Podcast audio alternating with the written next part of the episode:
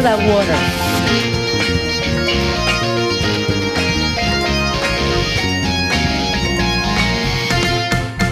Dick poop. performance by an actress in a leading role. Annette Bening in Nyad. Lily Gladstone in Killers of the Flower Moon. Sandra Hüller in Anatomy of a Fall. Carey Mulligan in Maestro and Emma Stone in Poor Things. Hello and welcome to the This Had Oscar Buzz podcast, the only podcast that takes you down to the asteroid city where the roads taste of salt and the girls are Priscilla. Oh, won't you please taste of things? Stupid. So stupid. Every week on This Had Oscar Buzz, we'll be talking about a different movie that once upon a time had lofty Academy Award aspirations, but for some reason or another, it all went wrong. The Oscar hopes died, and we're here to perform the autopsy. Except this week, we're bringing you our annual post nomination celebration of the past year's hopefuls that didn't make it. I'm your host, Chris Feil. I'm here, as always, with my boy in a boat, Joe Reid. I am in a boat. I am in a boat floating down a Rowing. lonely, a lonely current, and that current is the current that is taking me away from Barbie snub discourse. I've joked before that uh, Dunkirk is about twinks drowning. Yes, you The have. boat is about twinks rowing. Joe, you brought it up. Uh, two minutes to talk about the two Barbie nominations that didn't happen, and I say that specifically to not call them the Barbie snubs, as everybody seems to be calling them. I it's the most succinct way to say it, even though you're right. It is um it's it's contributing to the problem to do that uh that way. Um we are nothing if not contributing to the problem, listen generally speaking. we did not contribute to the problem as much as say like Hillary Clinton contributed to the problem. I'm just gonna say I mean, Hillary, come read a room, read a nation. Like not the time, not the time nor the place, please. Um, not necessary. that- Anyway, the Pokemon go to the polls energy of that tweet could not be measured on by terrestrial means. Like that was out of this world. Anyway, so no, the uh, occupational hazard of somebody who um is the kind of dork that I am and does the kind of podcast that we do, I get, you know, asked by the people in my life to weigh in on whenever an Oscar thing breaks through to the mainstream, which clearly this had. Um, uh, my parents, whose and then we sound diet, like crazy people because when you have to explain like the context to people who don't get it and like a lot of them being you know people who maybe saw three movies last year and barbie was one of them of course they don't understand and like they don't engage with the oscars etc yeah my parents, whose media diet is like seventy percent MSNBC, and that is a low estimate. Um, asked me about it. So clearly, it has made the uh, soft news portion of the cycle, and it's on one hand, I'm tempted to like get into the nitty gritty of it all, which is that like, yes, they were left off. Yes, it was a very competitive year. It was a very good year for movies. The director's branch is different than the other branches. They have more of a, you know, uh, a, perhaps more uh, pitiless character when it comes to things that hew commercial. Perhaps we don't know. Um, are there per, uh, whatever? Uh, then get into the the side conversation, which is it's tough to blame the patriarchy for Margot Robbie's omission, considering she's in Best Actress. There were no. Uh, her nomination was replaced by other women. I do find it hard to oscars are not voted on by the illuminati in a room that says we will nominate ryan gosling and not margot robbie Right, like well, that's everyone the is other saying thing. also forgetting that america ferrera was nominated by the actors branch trying Like, to explain to people that like a snub in one category really doesn't have anything to do with a snub in the other category. It structurally cannot. Um, explaining branches to people who don't understand movies, let alone the Oscars, is like a whole three hour podcast episode in and of itself. I find it hard to believe that the patriarchy set all of this up in order to ensure a nomination for Annette Bening and Nyad. Uh, I just don't see that as their ultimate goal. Um, and at my most sort of hot takey, not to to be hot takey, but like not every thing that does not go the way we think it should go is necessarily a structural problem.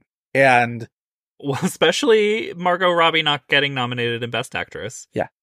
Well, but here's the other thing too. It, the the thing that I keep coming back to, and I've thought about this a lot as over the past week over on our Patreon, see link below. Uh, we've been running a top ten ballot for our listeners, and people have been sending in their top tens.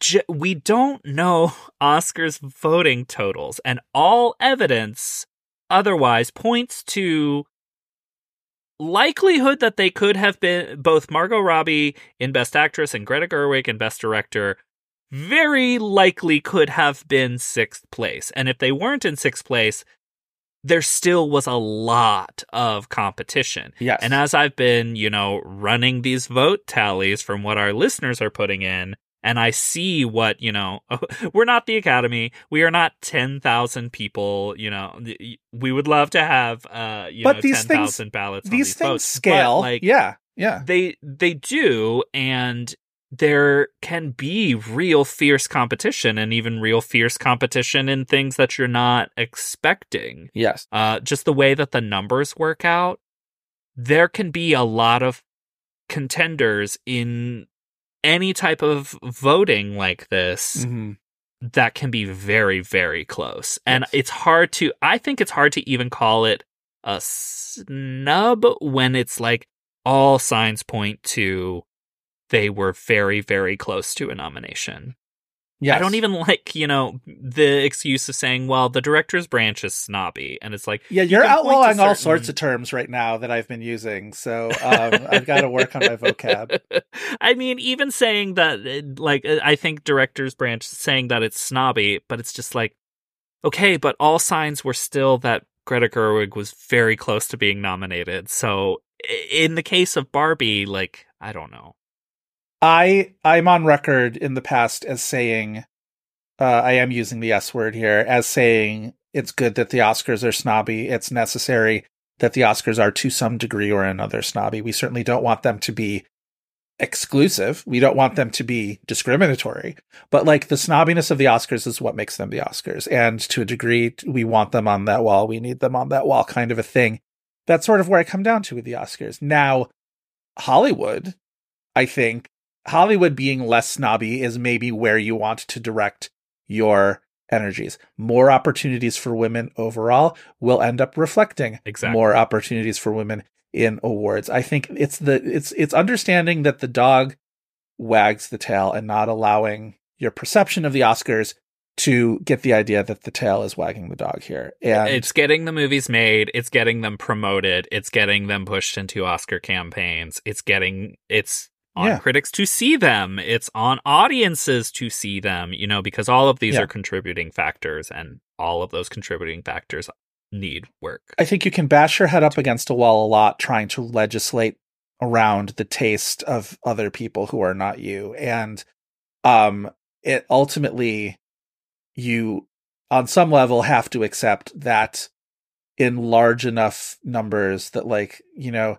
the taste of the Oscar vote probably don't reflect sometimes don't even reflect the majority taste of the Oscar voters. It's just a matter of, you know, that's what happens when you're voting in large numbers. And I think if, you know, a bunch of people saw the commercialism of Barbie and caused, and that caused them to sort of slot that movie lower down their list because of that, I would disagree with those people. I would probably have a frank and open discussion with them for 30 minutes that involves me, you know, uh, talking about the kinds of things that Greta Gerwig and Margot Robbie were able to do with their film to um, turn that into some kind of an artistic, you know, statement about that. But ultimately, I can't cause somebody, I can't force somebody to like or respect something more than they do. And I can either give myself a concussion over that, or I can just accept the fact that, like, sometimes the Oscars will disappoint me. And this is, this will maybe be my final word on the subject. And I think it's something I'm that of you the, will. I'm of the position these days that the Oscars will more often than not disappoint me. Well, and so like, here- and I'm still here, still here. and even even disappoint feels a little too strong for what i'm saying because it's like i don't i think i maybe this makes me sound like i'm more evolved than i am and you can you know uh, find the receipts that probably would find plenty of receipts to counteract this Receipts, screenshots, timestamps, whatever that quote is. do you watch salt lake city at all or are you just getting that from the internet internet I I I only on watched that episode I am on the timeline. Do I need to watch any Real Housewives show? Yeah. I get all the good stuff on the timeline. that's totally true anyway This what i'm is not what i'm true of, of the Traitors listeners. Do not think that this that my thought process applies to all shows. we can't talk about the Traitors we'll be here all day um what i'm I trying did to earlier call uh, myself the Phaedra of this podcast Yeah. and Joe the Parvati of this podcast. we had a portion of this podcast that we did uh, off mic and um i can't work our way back to the part where chris um used a phaedra line to shame me and we decided that uh chris was the phaedra and i was the parvati um which is true no one likes me in this castle um anyway um well, that wasn't true of Phaedra. But anyway, keep going. We can't talk about the Traitors. This is what I'm saying. This is what I'm saying. The lie that I'm going to say right now is that I don't need the Oscars to validate my taste, and it's a lie that's only like partially a lie. Um, and it's certainly a thing that I Same. think is Agreed. an ideal is that if I needed the Oscars to validate my taste, I'd have stopped watching the Oscars a long time ago because because what would be the point? I think in I think the Oscars are a time capsule and a conversation piece and a lens through which to view a thing that I love, which is called Mhm. movies. It's not the only lens through which I view. It is, I'll admit, my preferred lens because it appeals to 12 different, mostly gay things about me. But like, it's, it's a thing, you know, whatever, whatever. I think I think the reason why it remains somewhat of a preferred lens for me is that it is I find it very useful as a marker of time. yes. This chapter is now over. And ultimately, we love these artists. I love filmmakers. I love actors. God help me. I probably love them more than I should. I love actors. I would like to state for the record that Joe Reid is a ground level Greta Gerwig fan. So if anybody thinks that he's being too soft on the Academy right now, I go back as far as House of the Devil. Like I know people go back farther than that, but like that was my ground level. Mm, like if they go back further than that, then they're Mumblecore fans and they should be ashamed. uh, fair, fair. Um, but anyway, sure House of the Devil was before Frances Ha. right. This is the thing. I have, I, my my Greta Gerwig bona fides are secure.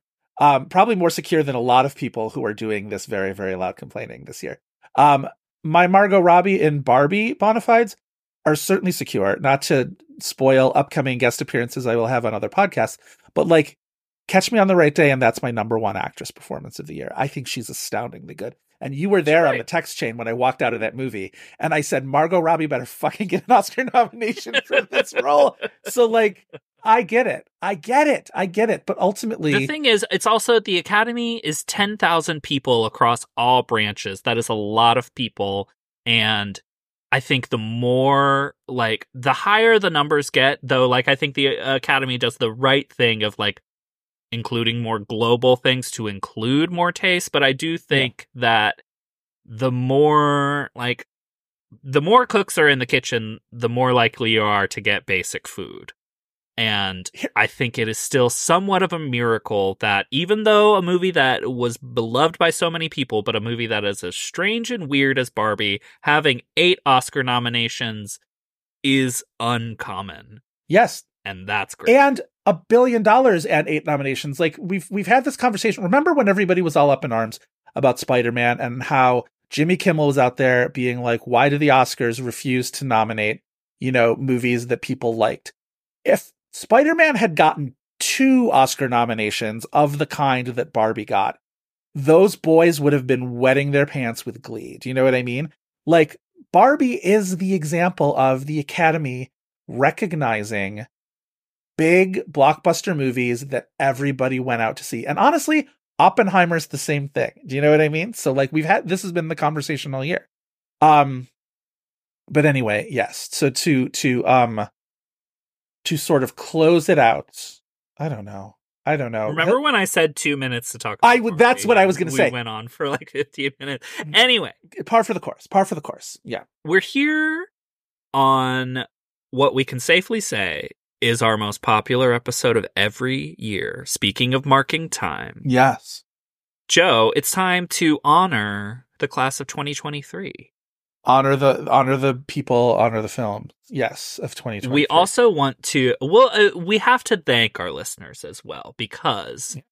not that we are the only podcast that this happens to on Oscar nomination morning, but that is the day that we get the massive influx of people recognizing our show and saying, well, at least we'll get an episode on this. At least we'll get uh you know an episode on that can't wait to hear the class of 2023 which I feel like in our doing this, there we're talking about when it's in the context of well, at least we'll get a this had Oscar buzz episode on that movie. We're always like, yeah, but we would also love to not be able to talk about that movie because we think that movie deserves Oscar Mhm. nominations. That's what the class of 2023 episode, the class of It- any year's episode is all about. It is a very sweet and flattering thing that we hear from our listeners. So we just want to send a thank you for that. Well, and it's yes, it's always a little bit surprising to me how many people are out there engaging with our podcast, and we we really love that. Um, Chris, why don't you tease our superlatives episode that is coming soon to the Patreon, and in and through that, uh, and I'll talk about our Patreon listeners by now. You hopefully know, but if you are looping back to us uh, after a year break or you're a first time listener, we have a Patreon. Uh, we call it This Had Oscar Buzz Turbulent Brilliance. It's only $5 a month. Uh, what are you going to get with those $5 a month? The first of which is our exceptions episodes. These are movies that manage to net an Oscar nomination or two, but still manages to feel like the type of movie we would be talking about. Those arrive on the first of every month. Uh, what have we talked about with those? We've talked about The Mirror Has Two Faces, Rob Marshall's Nine. Our listeners chose The Lovely Bones for us to do. We're going to be doing Molly's Game soon, which our listeners have just recently chose. Uh, coming right up, we're going to be talking about the great and hopefully winning an Oscar this year, Paul Giamatti in the less than great Barney's version. oh, Bet you forgot that Barney's version got a makeup nomination. It sure did. Yeah. Uh, then the second episode you're going to get, we call them excursions. This is where we do deep dives into ephemera that we obsess about over here on This Had Oscar Buzz. We go and we talk about Hollywood Reporter roundtables. We've recapped award shows like the 1996 MTV Movie Awards. We, uh, what else have we done there? Uh, we've mailbags, went to Magic Mike and- Live and talked yeah, about it. yeah. Uh, but the coming month, we're going to be doing kind of like our Patreon version of the class of, of, of if we picked the winners, but um, but if we picked the winners of the weirdest awards that are available Yeah, across like all season. of the goofy awards that happen throughout the award season. We're calling Or hyper-specific. Oscar Buzz superlatives. yeah, yeah, yeah, yeah. That's coming on the 15th of February. It's going to be a banger. And also, we have our listeners involved. Our listeners are going to basically pick the best picture category for us. We are going off of TIFF and calling it the Grolsch People's Choice Award. Shout out to Grolsch. They're not sponsored by Grolsch. Grolsch send us money. We're doing this anyway, but Grolsch send us money. Yeah, Grolsch, uh, maybe send us a beer. I don't know. Um, I'm not a beer drinker. But uh, the listeners are choosing their top 10 of the year. And if you are not currently a subscriber to the Patreon and you still want to be involved, go over onto the Patreon. As of this episode airing, you can still vote on the category because, on top of polling everybody's top 10, much like the Oscars, we're going to run a preferential ballot. You guys We're have no idea how dorkily excited Chris has been to tabulate a preferential ballot. And I will say, as somebody who like did this on Twitter one year because I was also dorkily excited about tabulating a preferential ballot, I get it. I really get it. It's been How so many, lovely how to watch. many uh, people submitting did you get for that when you did that? Oh gosh, it was so long. It was like several years ago. It was not a ton, but um, I couldn't tell you in below fifty. You know what I mean? Cool. Uh, we currently have about 250 ballots. Um, That's pretty good. not all the Garys have done it. I get it. Maybe you haven't seen 10 movies or 10 movies you would vote for. Some people have literally submitted one movie. Not many, but uh, there's been maybe but that counts because you can also do that voters. as an Oscar voter. So yes, an Oscar voter can do that as an Oscar voter. So this is Yeah. kind of like our sampling Yeah. of uh, what it would, uh, what Oscar voting looks like. Yeah, yeah. Uh, but you can go over to patreon.com slash this had Oscar buzz for $5 a month. Join us and uh, have some fun, get loud in the comments, and we hope you like the bonus episodes. come play with us, Danny. Um, Joe, yes, the rest of our housekeeping before we get into the class of Yes. 2023. How's the Movies Fantasy League going on over at Vulture? it's a wild scene right now. So we have now passed the Oscar nominations, which are the biggest influx of points that we'll get until um Oscar night. Oscar night is where the big money players come to play. All of the awards are worth a ton of points, so there's a lot of swing that can happen. But we are at a very interesting stage right now. There is currently a seven-way tie for first place. That has been the case for the last few weeks. Oscar nominations did not change that fact. Um, shout out we by the to way. applaud the Garys because we have three Garys in that tied for first place. Yep. Shout out to uh, Pigeon Doctor, Bob Two, and Thank the Pig, all of whom are in the seven person scrum in first place. Uh, are also Gary's member, Charissa May December, is in eighth place, right behind them, only like less than 40 points behind them. Uh, also in the top 20 are uh rosters Porkenheimer. Chris didn't think that I got the joke of Porkenheimer, that it sounds like pork Oppenheimer, like a pig version of Oppenheimer. I did get it. I just wanted to point it out. But you phrased it like, see, if you say it fast, it sounds like Porkenheimer. Because that's the thing. I wanted to point it out. Jesus Christ. You'll you're surprised to know that there will be a category coming up about movie that's going to make us fight because uh uh we disagree on things sometimes. Imagine we are not uh we are not a monolith on this Had Oscar Buzz. Uh, Uh, two people. Also, John Wick for Oscar and Greta Gerwig reveal, all in the top 20. Our Garys are kicking ass. We love to see it. But the other thing that's interesting about this scrum at top at, uh, in the top seven is they're all identical rosters. So the rosters are, and I'll start with the the sort of biggest Oscar players. The rosters are Poor Things, Barbie, The Holdovers, Anatomy of a Fall, American Fiction, The Boy and the Heron, All of Us Strangers, and Taylor Swift: The Eras Tour. So, All of Us Strangers, as we'll talk about very soon, um, zero nominations. Taylor Swift: The Eras Tour made a lot of money, but like that's it's it's made all the point. It's gotten all the points that it's going to get. But uh, you'll notice who's not on that roster is neither Oppenheimer nor Killers of the Flower Moon, which are two multiple uh multiply nominated uh movies and which all both stand the case stand the chance to win a lot of awards. The Oppenheimer rosters, just by a quick eyeball, are still like lurking several hundred points behind at this point. Mhm. That's make upable considering the points that are available, especially on Oscar night. But it is not certain And that Oppenheimer stands to win win multiple awards, including Best yeah. Picture. Right, exactly. But there are enough contenders in that scrum of Poor Things, Barbie, uh, Holdovers, Anatomy of a Fall, certainly, Boy and the Heron, and animated, um, that those rosters could stay ahead. Now, there'll be Oppenheimer's rosters that have Poor Things. There will be Oppenheimer rosters that have Barbie. But like, there's a lot of ways that this could go, is what I'm saying. And I think it's going to be Mhm. for an exciting six weeks where we really don't know what's going to happen. And I kind of love that. Last year, it seemed like it was pretty, last year was also very exciting. But last year, to me at least, it seemed to be that like it was just a matter of time before the everything everywhere all at once rosters took over and there was no looking back. And that may that may be the case with Oppenheimer, but like I I didn't check. I should have maybe checked before this. But like I think by this stage, the everything everywhere all at once rosters had already made their move.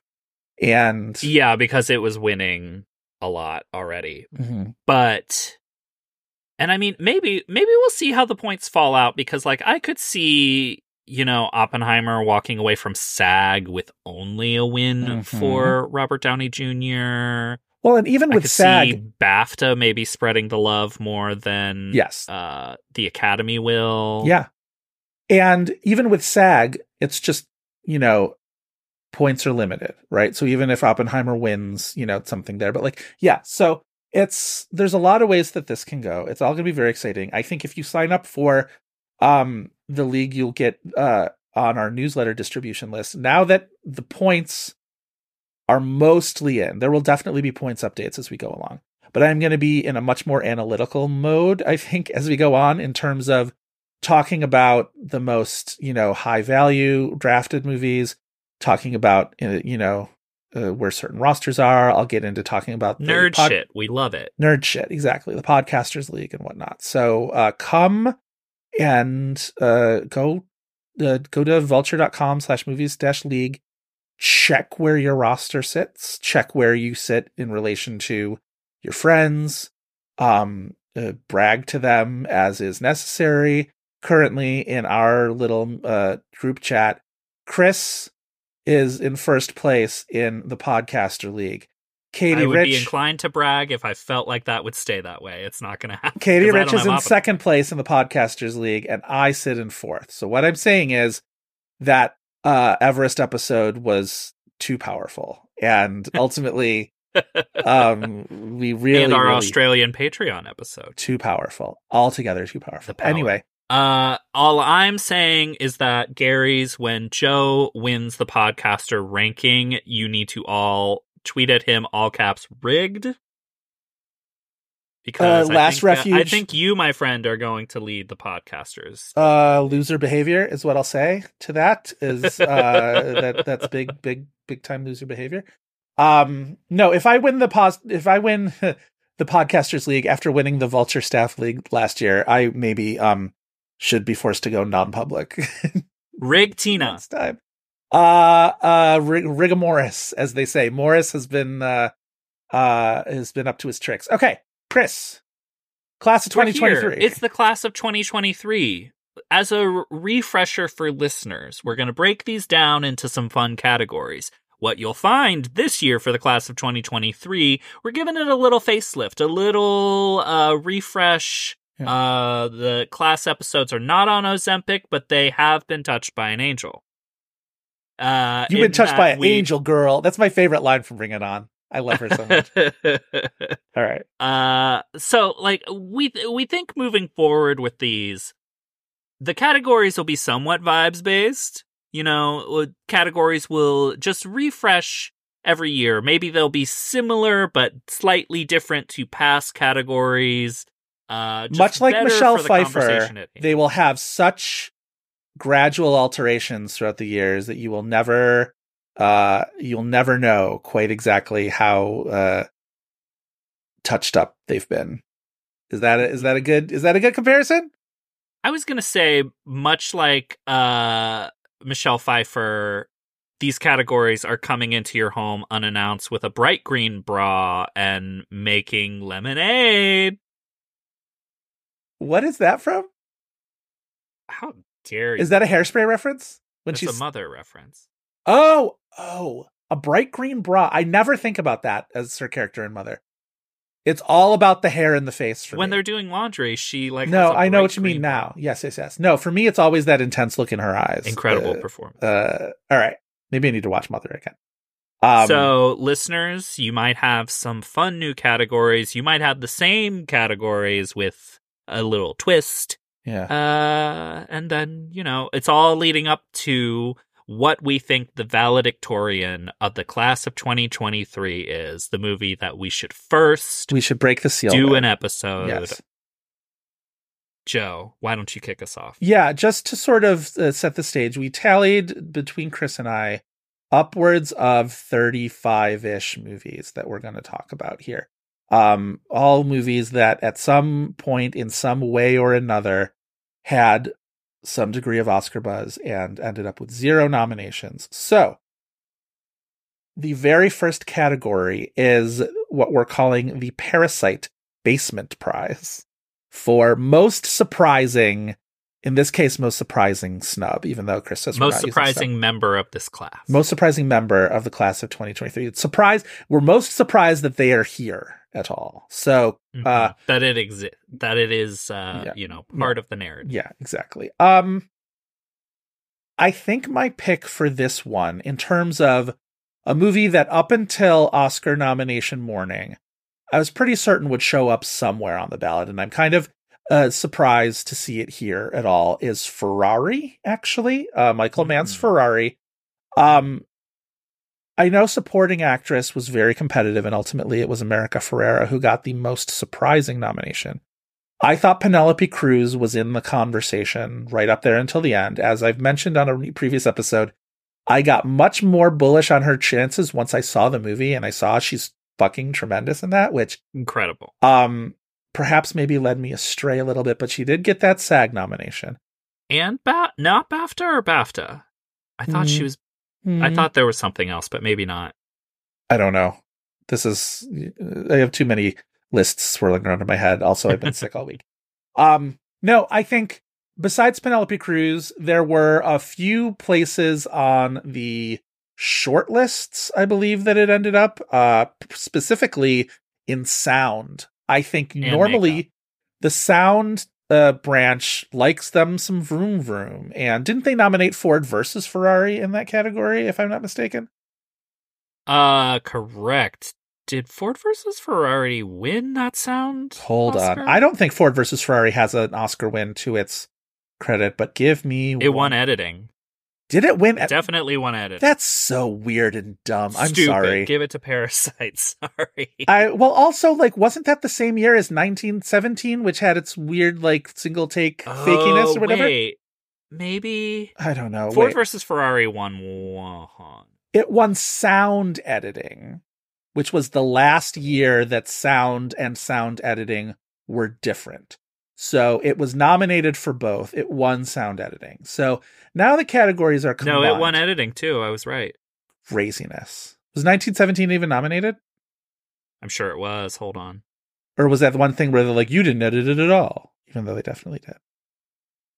Uh, why can't? Why is this category buried at the bottom? Uh, I don't know. I don't know. Anyway, 1917 was not nominated in that category. Yeah, if the have- other nominees were The Irishman, Jojo Rabbit, Joker, and Parasite. Obviously, they should be giving it to either The Irishman, Jojo Rabbit. Parasite. Jojo Rabbit, like I'm I am far from that movie's biggest hater. I think that movie is all right.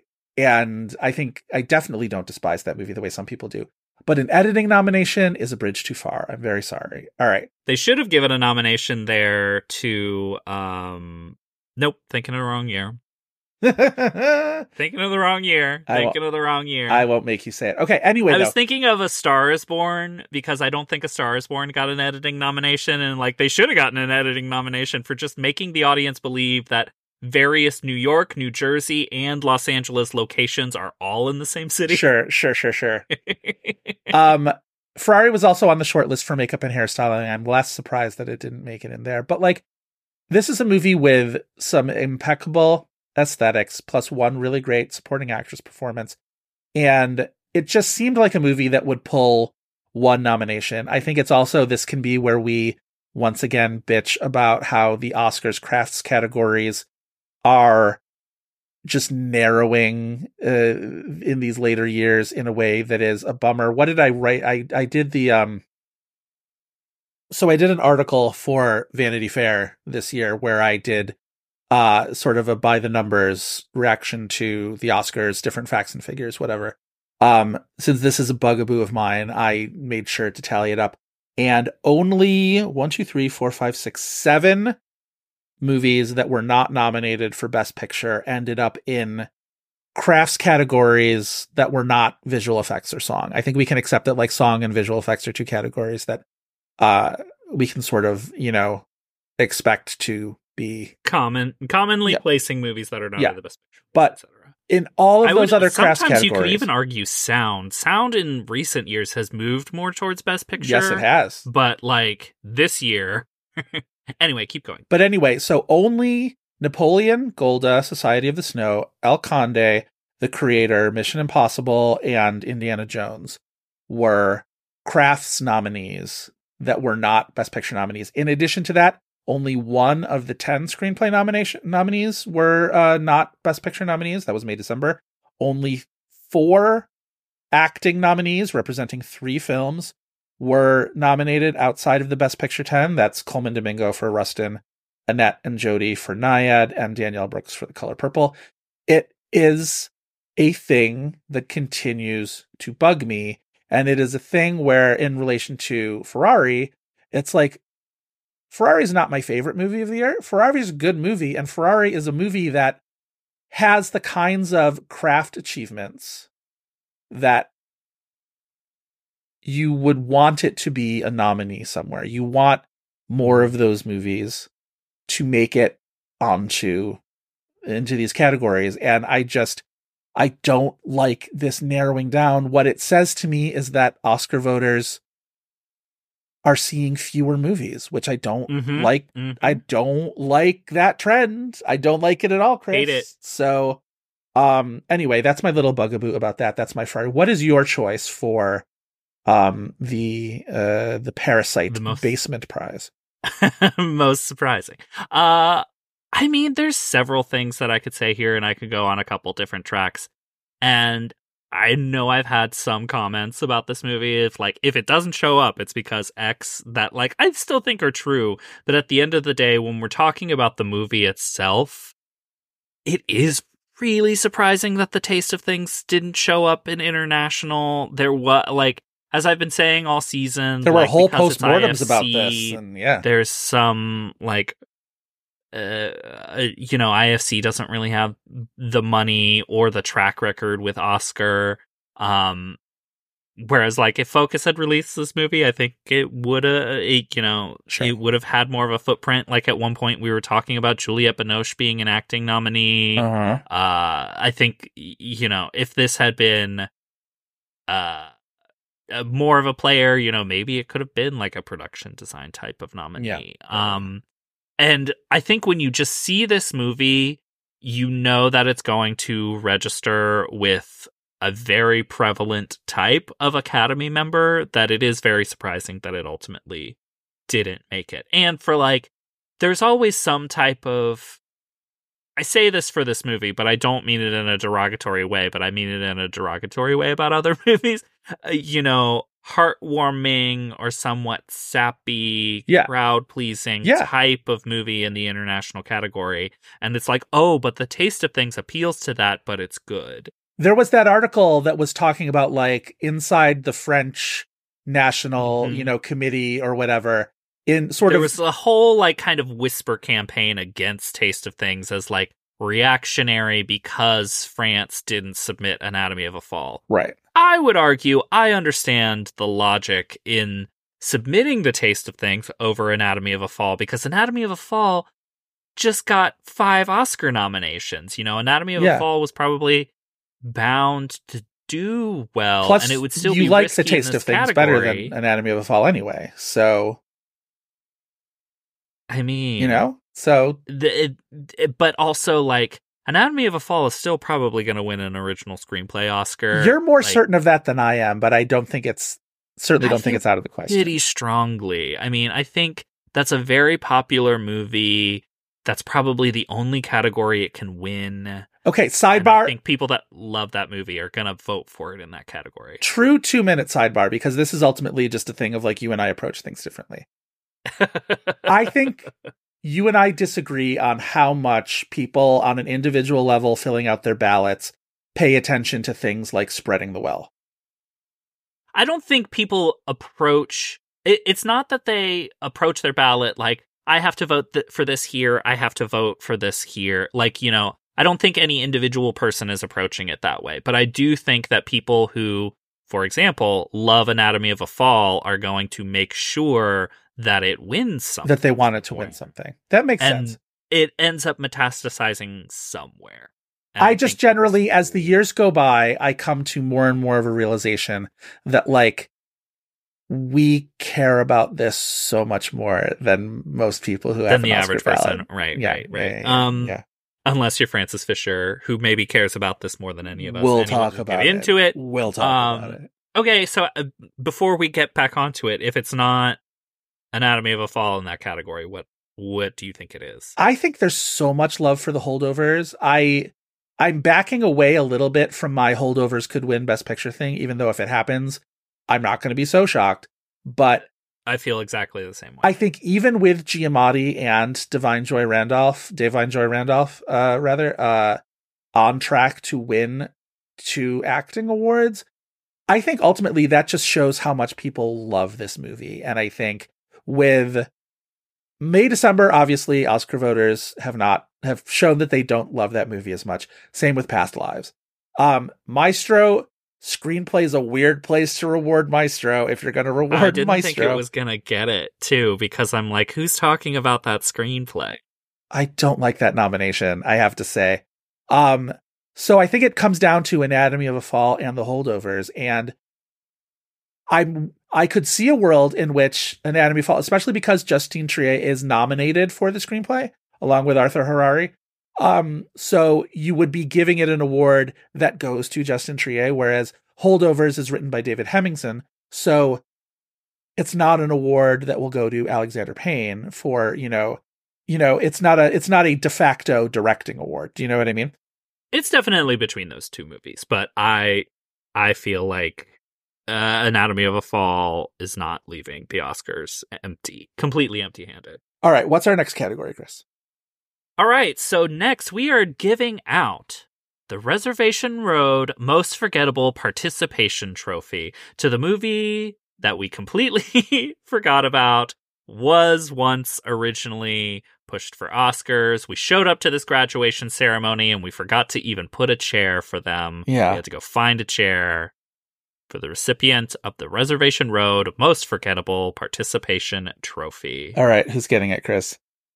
again like all categories i'm of multiple minds um but the one that i'm going to call out is freud's last session starring anthony hopkins where it, I think it, this movie received multiple announcements of like we're releasing this movie. Yes, I got a lot of emails one, about Freud's like, last maybe session. a year ago. Yeah.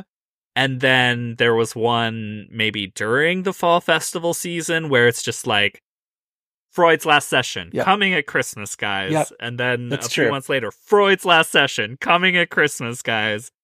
And it's because they didn't, partly because they didn't play it at the fall festivals, but then they, pro, the world premiere it at AFI, not even a gala. It sounds like some weird stuff was going on with AFI this year and that like the screenings weren't even full, etc. Oh dear. And like I mean, maybe on a certain level Sony Classics saw the writing on the wall for this movie because the movie's pretty bad.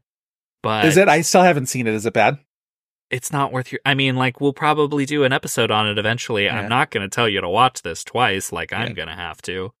But you know, nobody was talking about it cuz nobody saw it Yeah. and it's not very good. The, Hopkins isn't doing really much that would have resulted in a nomination anyway. Yeah. even in a less competitive year. Yeah. um, as this proved to be. So that is my pick for most forgettable. Uh, what are your runners up? Uh, did we mention runners up in the most surprising category? I don't think I don't have any, so Ferrari was my only choice. Oh, what were oh, your runners okay. up in in most surprising? um, I mean, Asteroid City. That's a whole long conversation and that I'm sure we'll get to. Yes. And um Call Me Delulu or The Illusion Defense, uh, as we said earlier today. the delusion. Maybe I just want to believe, but I did actually think Origin was going to get a Best Picture nomination. I predicted it. I predicted it. Frances Fisher. Okay. Do we have the conversation here then? Let's have the conversation. No, no, no, No? no, no. Okay, we'll have it We'll, we'll have the conversation eventually. Okay, okay. Um, my other uh, things I would have thrown out for most forgettable uh, were Fingernails, a movie that seemed to merit absolutely no discussion or response, even. I mean, somewhat at its festivals. More people responded to about it at Telluride than they did in Toronto. But like after Toronto happened, no one talked about that movie. Yeah. Um, and then Next Goal wins. Um, you know, it, COVID is still around, but is the pandemic over? Yes, because Next Goal wins, which was supposed to come out. Yep. Which was like entirely shot. It's the last movie shot before COVID to be released. There will be And- people. Uh, your your runners up are the exact same too as my runners up. Are fingernails and Oh, next goal wins. I saw fingernails at TIFF. I I uh, forgot about Hated it it. almost immediately. Um, next goal wins is going to be one of those movies that people try and convince you never had Oscar buzz because people are going to. It had Oscar buzz for years, literal years. It because also- they wouldn't really. It had Oscar buzz as recently as September. There was- when that trailer came out. I know there were people who were like, "This looks like one of those bullshitty, heartwarming movies that's going to get uh, people to vote for it for awards." Um, so I that it definitely happened. My choice, and I don't like, I I don't like to uh to dump on the failure of artists that I like. Like uh, I know what you. I know where you're going with this. it's Lee. It's it's Oh, okay. Does Lee count? Because Lee didn't come out this year. Did it not? I thought it had a. I thought it had a cursory release. Okay, well then I'm taking. it doesn't Lee have off. a U.S. distributor still. I thought it had a cursory release from something. Okay, then I'm going to take Lee off. Lee will count for next year. Um, don't don't worry. We'll get to Lee next year then. Okay. Um, then yeah, then my choice is next goal wins because I do feel like there's going to be a narrative that settles in when we select that movie to do for our uh, episode, and there are going to be people who are going to be like that never had Oscar buzz, and I'll be like, you are a liar, or else you don't Yeah. know. So, um, what did you think I was going to say? I thought you were going to say foe because I I, still- almost put foe. I still haven't seen Foe, so um, that feels foe also, I feel like the negative reaction makes it more release. memorable. I think it was so people got so mad at it, and I don't know why. Still, I got to see it. Well, no, because everybody I haven't seen it either. And like I at this point I'm waiting for when we talk about it because Uh huh. you know, that was the movie that I kept seeing half star logs Yes. on Letterboxd. Yes. And like one star logs. I was like, how bad could it be? You do This not seems like understand- average or boring. You do not understand the pieces of shit movies that I've given two and a half stars to on Letterboxd just because I'm like, well, there's something good in it. You know what I mean? Where like I am, maybe that's just my, you know, my grading policy. Come sign up for my class because I will be a soft grader. But like, um, Well, to a certain degree, you can't just judge a star rating on its face because everyone has a different philosophy. exactly, exactly. All right. But like, uh, uh, you you kept seeing that for that movie, and every time I saw someone log it, I was like, okay, so and they're like, nope, it's that bad. It's that bad. I just So, I mean, we'll talk about it. watching the trailer and seeing who's involved in it. It's not that I think people are lying. It's not that I think people are being untruthful. I just I don't have it in my head as to what is so bad about it. So I'm very curious to see. I am not spoiled on the movie, but I gather that it's the type of thing. Is it that just that it's boring? the twist is so stupid, Okay. but also very predictable, But not and, fun like, whole I like I like. I'm a secret honeybee. right. Okay. Joe, what's next? All right. Uh the You're so foolish. Uh Chris named this one the A'keria C. Davenport Prize for Deserved Better. Now listen. She deserves better. She deserved better. I am not an anti A'keria C. Davenport person, but A'keria also declined to participate in the uh, what the fuck was that called? Lip the the lip sync Lollapalooza or whatever, Extravaganza, something. whatever the tournament, the this the the single episode tournament that that Silky uh, ran the table on until she didn't. Um, which led to one of the most memorable parts of that episode, which was Silky lip syncing against herself. But like A'keria, like just trot your ass out there and do it. I under I somewhat understand it because like they were just not on her wavelength because I especially think in her All-Star season, especially her runways, they were not giving her credit for jack shit and she she had some incredible looks. Here's my thing. And I also just recently rewatched that season and I was like, Kyria's even better than we remember. Here's my thing with All Star seasons, and this is why I have a little, I have a little less patience for people on All Star seasons. And again, find me the evidence where I am giving too much credit for somebody on All. I, I, I violate my own rules, but you're all, everybody on an All Star season is there because they really like them, and is there because they have in the past enchanted these judges in some way or another. In an all star season, they have enough storyline, like positive storyline, for maybe four of you. And so, if you are not one of those four, they are going to not make as big of a deal when you do well and make a bigger deal of when you do not not do well. And that is just how a television show, especially that television show, works. So at some point, you're going to have to be good with that before you walk in the door, or else you are just doing the thing where I walk in and I'm like, well, obviously I'm going to win. And any result short of that is injustice. And I just don't agree with that. So I don't, I, I don't know if that's a generous reading on her specifically on All Stars because you have to think of that whole cast.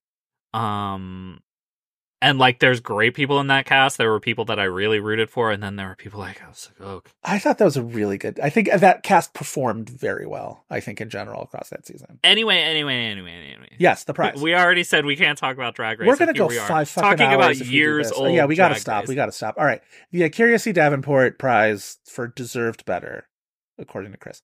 Um, uh, my God, I have such a list. My list for this is She the longest list that I have. I have the most. yeah i feel like this is where we would be like and here's our scroll Honestly, yes. So if I were to pick one movie that deserved better from all of this, and with the caveat that I think this is an uncommonly great Oscar ballot. I think this is a very good top to bottom Oscar lineup. There are very few booger categories, if any.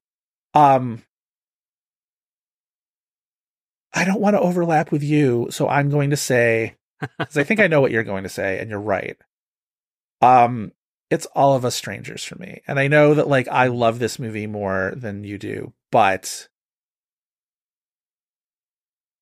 and I with need to see it again. being i think it's good I need to see it again because now I'm worried that like I overrated it, but I really don't think so. I've I've done my Gen X spiel on this movie on this podcast before, right? yes yes So I won't rehash it again, except to say that like the fact that this movie speaks especially to Gen X gays is a thing that is being discounted by millennial and Gen Z gays, and I don't like Gen Z gays aren't seeing this movie. Gen Z gays don't see movies.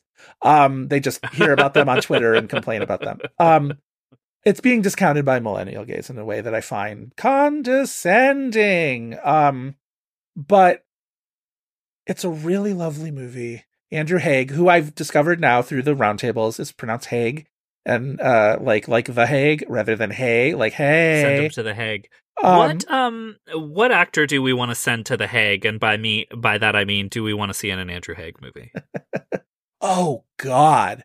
Um, that's an excellent question. It does feel like it's surprising that Ben Whishaw has not been in an Andrew Haigh movie already. That's the perfect. I think that's a perfect answer. I didn't have it, but I'm just gonna piggyback off of it. I also would love to see him direct James McAvoy in something.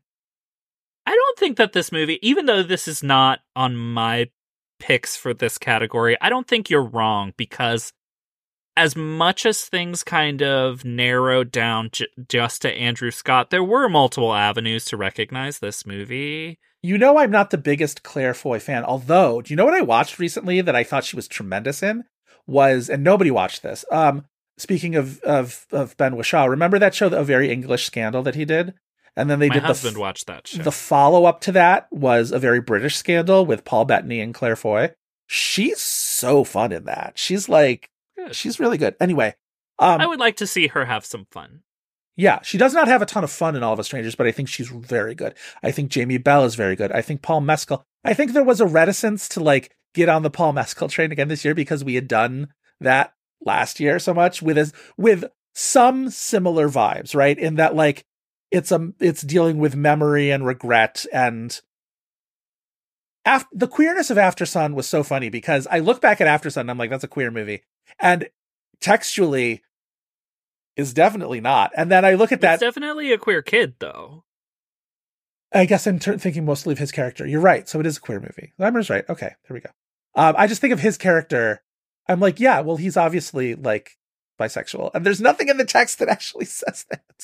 Anyway, um, Plausible bisexual. My Plausible bisexual. uh, subcategory. but anyway, I just yeah, I think that whole cast is fantastic. I think not having read the book, but like even just like hearing what I've heard from the book, I think it's a very interesting adaptation by Andrew Haigh. I think he directs incredibly well. I think there are, you know, elements to that movie. Like that's that's never a movie that's going to like show up in crafts categories anyway at the Oscars.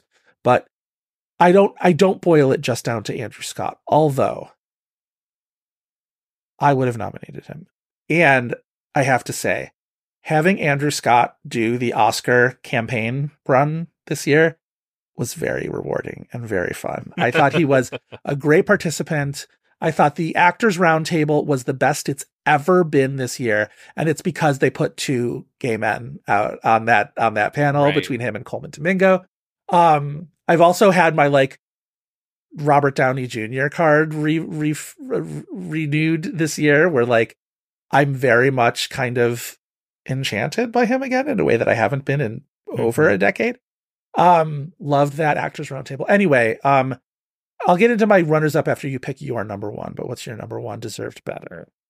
So, also considering that there are movies that I feel like we'll talk, we'll be able to talk about elsewhere, um, slash, you know, kind of a draw on some movies where I'm going to choose to talk about them. Uh, I think, I mean, like, it, being me, you know, I also find that every year there's always movies that get put into a lane, and I'm like, but there's so much more Mhm. that's good about this thing that you could be talking about it in many different avenues of its greatness. And for me, my answer to what movie deserved better, it's a thousand and one.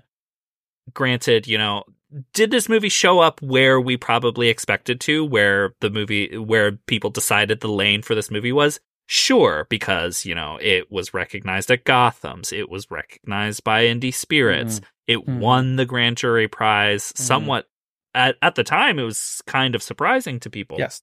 uh, at Sundance, and I mean, like the score of this movie should have been recognized. Obviously, Teyana Taylor. Uh, I mean, it's a beautifully shot movie. I would also add that, like, every year, every year, it feels like we are just anointing one breakthrough director, and that's all the space that we make. And while I'm not necessarily saying it should just be A.V. Rockwell over Celine Song, I think there's a lot of people who made great breakthroughs this year. Uh, D. Smith with Kokomo City. Uh, you know, there never seems to be room for any more than one person for breakthrough directing, which is why I was so happy A.V. Rockwell won at Gotham's. And This is why I am I very think- much in favor always of publishing runners up at Critics Awards because less so for like the major awards, less so for who finished second place in actor or actress, although you know I want to know. But um for things like breakthrough, for things like, you know, first time director or whatever, to allow Mhm. more names to be out there in that conversation for that. Exactly. Yeah. Exactly. And then like this is also saying deserved better across the whole season. Not just with Oscar for me for this movie. Like Teyana Taylor absolutely should have gotten more mentions than she did. Uh listeners are probably sick of hearing me talk about it. Uh but yeah, go watch this movie. I thought you were going to say Asteroid City for sure, for sure, for sure, for sure. Again, the caveat being I think we'll have other places to talk about other movies, but it was in my runners up. Uh, that- because again for asteroid city there's a lot of avenues to recognize that movie for yeah. granted there's maybe too many avenues to recognize that movie for, and no one ever really. Yeah. Maybe that's a movie that might have done better if people had picked a lane. Like, uh, it it did feel for a second like Asteroid City was going to pull a Hail Caesar Sure. and get a production design nomination. sure. but you know, I have my other uh, my other runner up for this, which maybe I'll be able to talk to about later or not, um, is Eileen. I have Eileen. that only queer people seem to like. I have Eileen in in a in a future one, so maybe we can talk about that one there. A couple Great. that I don't necessarily have in future uh categories.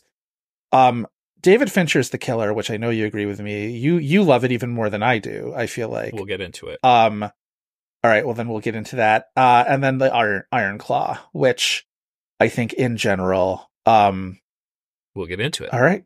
Okay. Then moving right along. Next one Uh, is oh this is you. Sorry. Which I have dubbed the Noah Hawley Prize for did not deserve better. The movie that we are maybe happy to see get no Oscar nominations or thought it got too much throughout the season. Yeah. What's yours?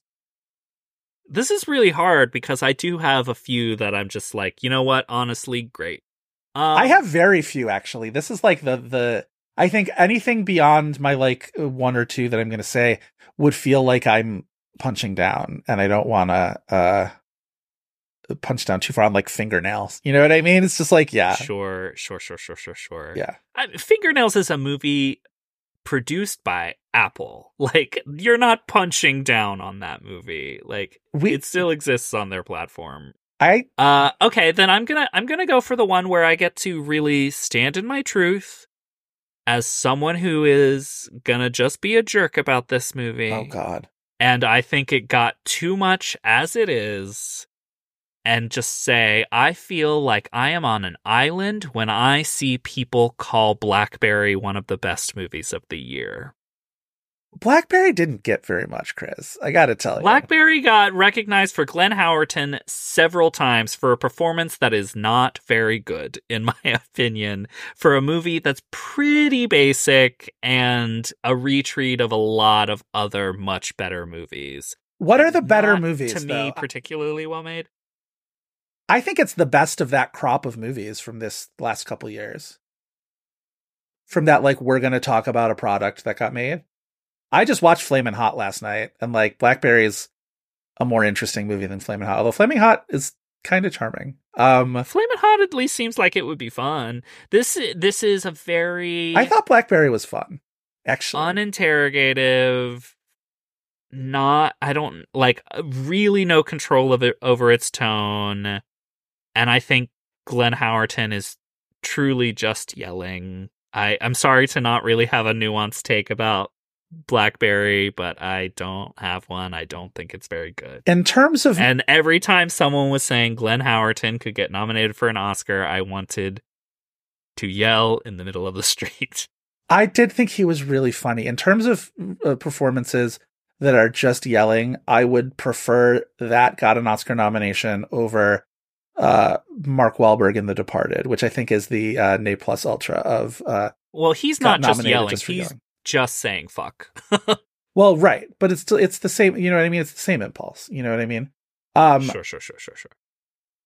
I did like Glenn Howerton in that. I have to say, it also um made me multiple times look up video that video clip from It's Always Sunny in Philadelphia of him doing his CCH Pounder impersonation, which is and then like side by side with the scene that he's parodying, Yeah, which yeah. is Let's see.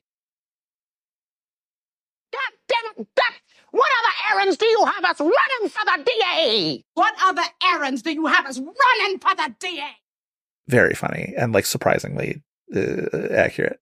Um, yeah, I didn't wasn't my favorite movie. I don't think I'd have no- I wouldn't have nominated uh, Glenn Howerton. I actually thought Jay Baruchel was the performance in that movie that I liked the best.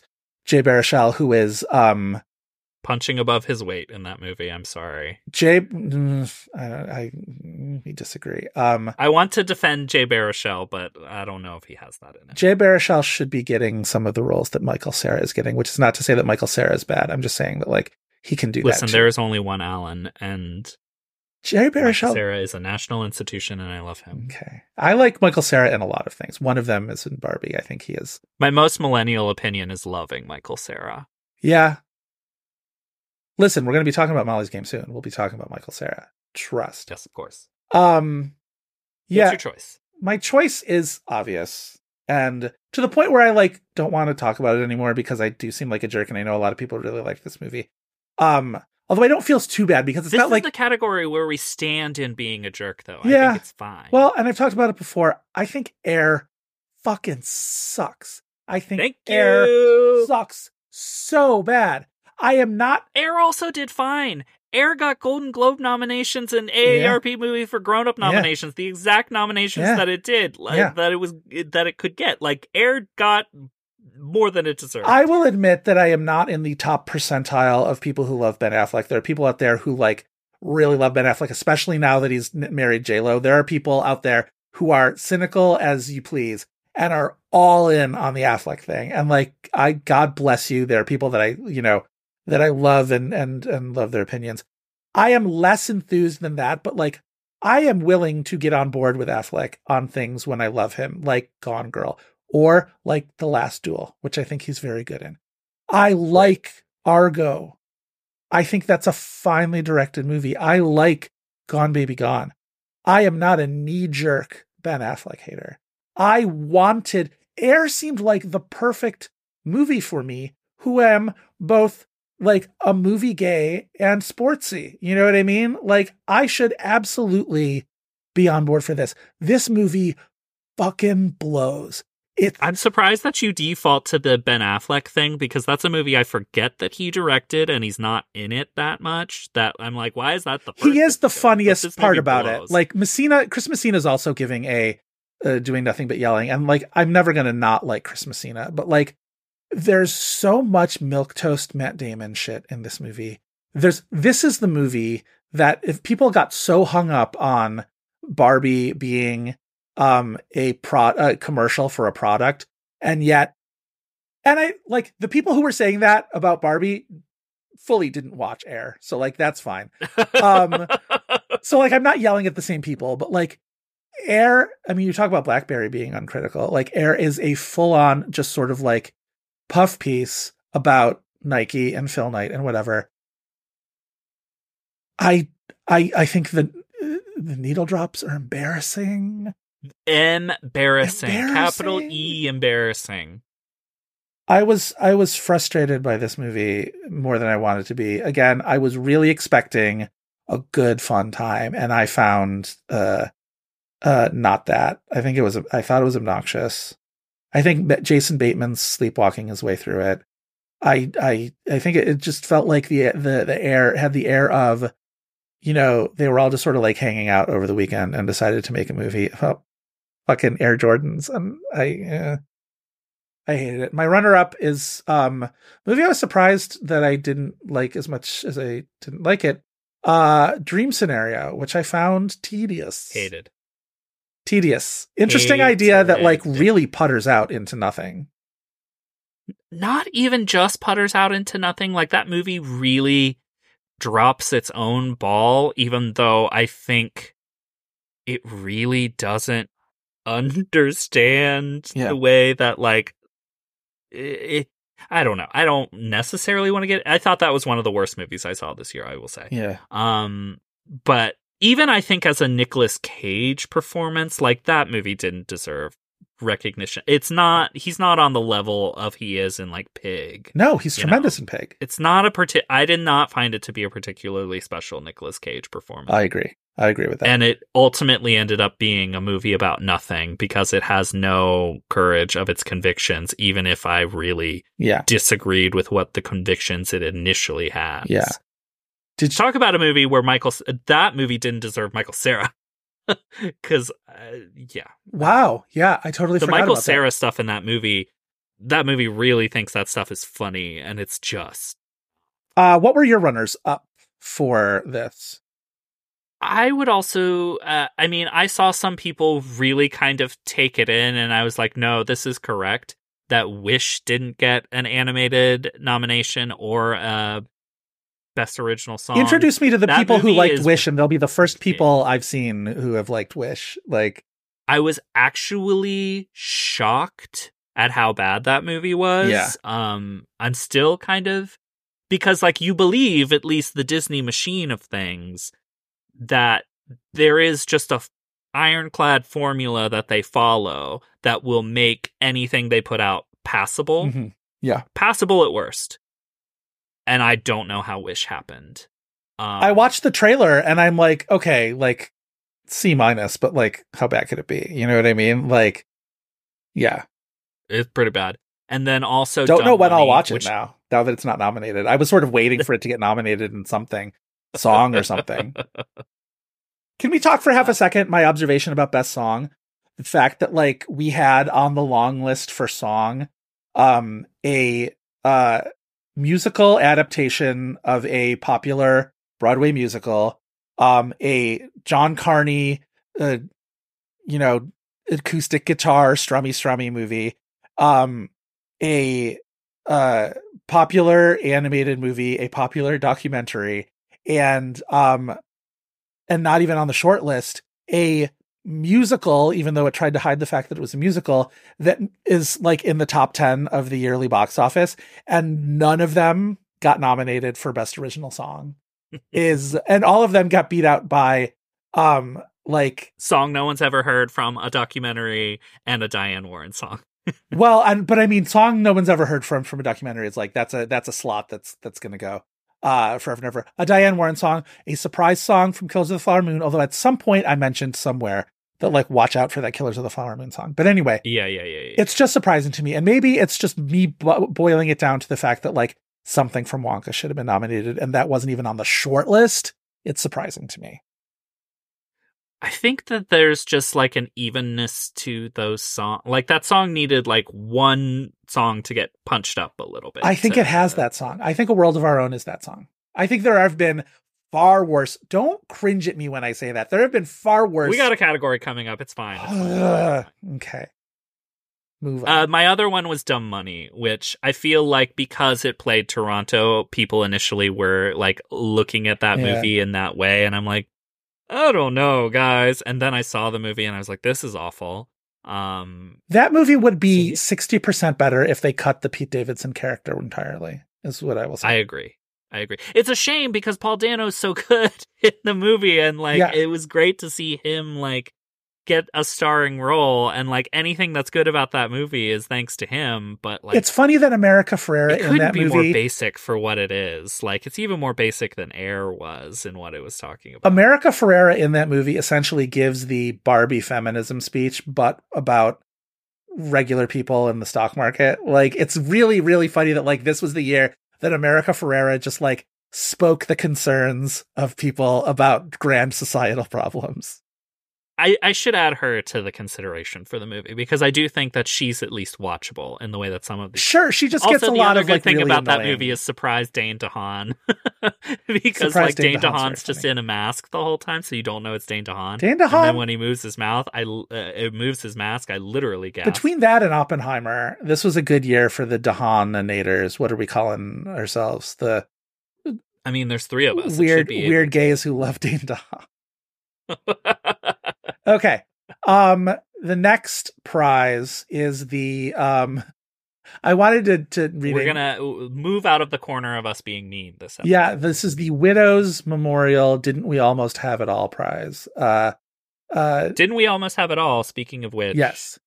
Joe uh, whipped up a little class of 2023 video. I was maybe up which- until three in the morning last night finishing a class a class of 2023 video that I had the idea to make at like 9:30 in the evening. Like I really just like this was on a whim, folks. Um a little hyperfixation. but I couldn't get it out of my head. And then I was like, oh, let's do an in memoriam reel. And um, so I did an in memoriam reel and I left it for Chris in his inbox this morning, like it was Christmas morning.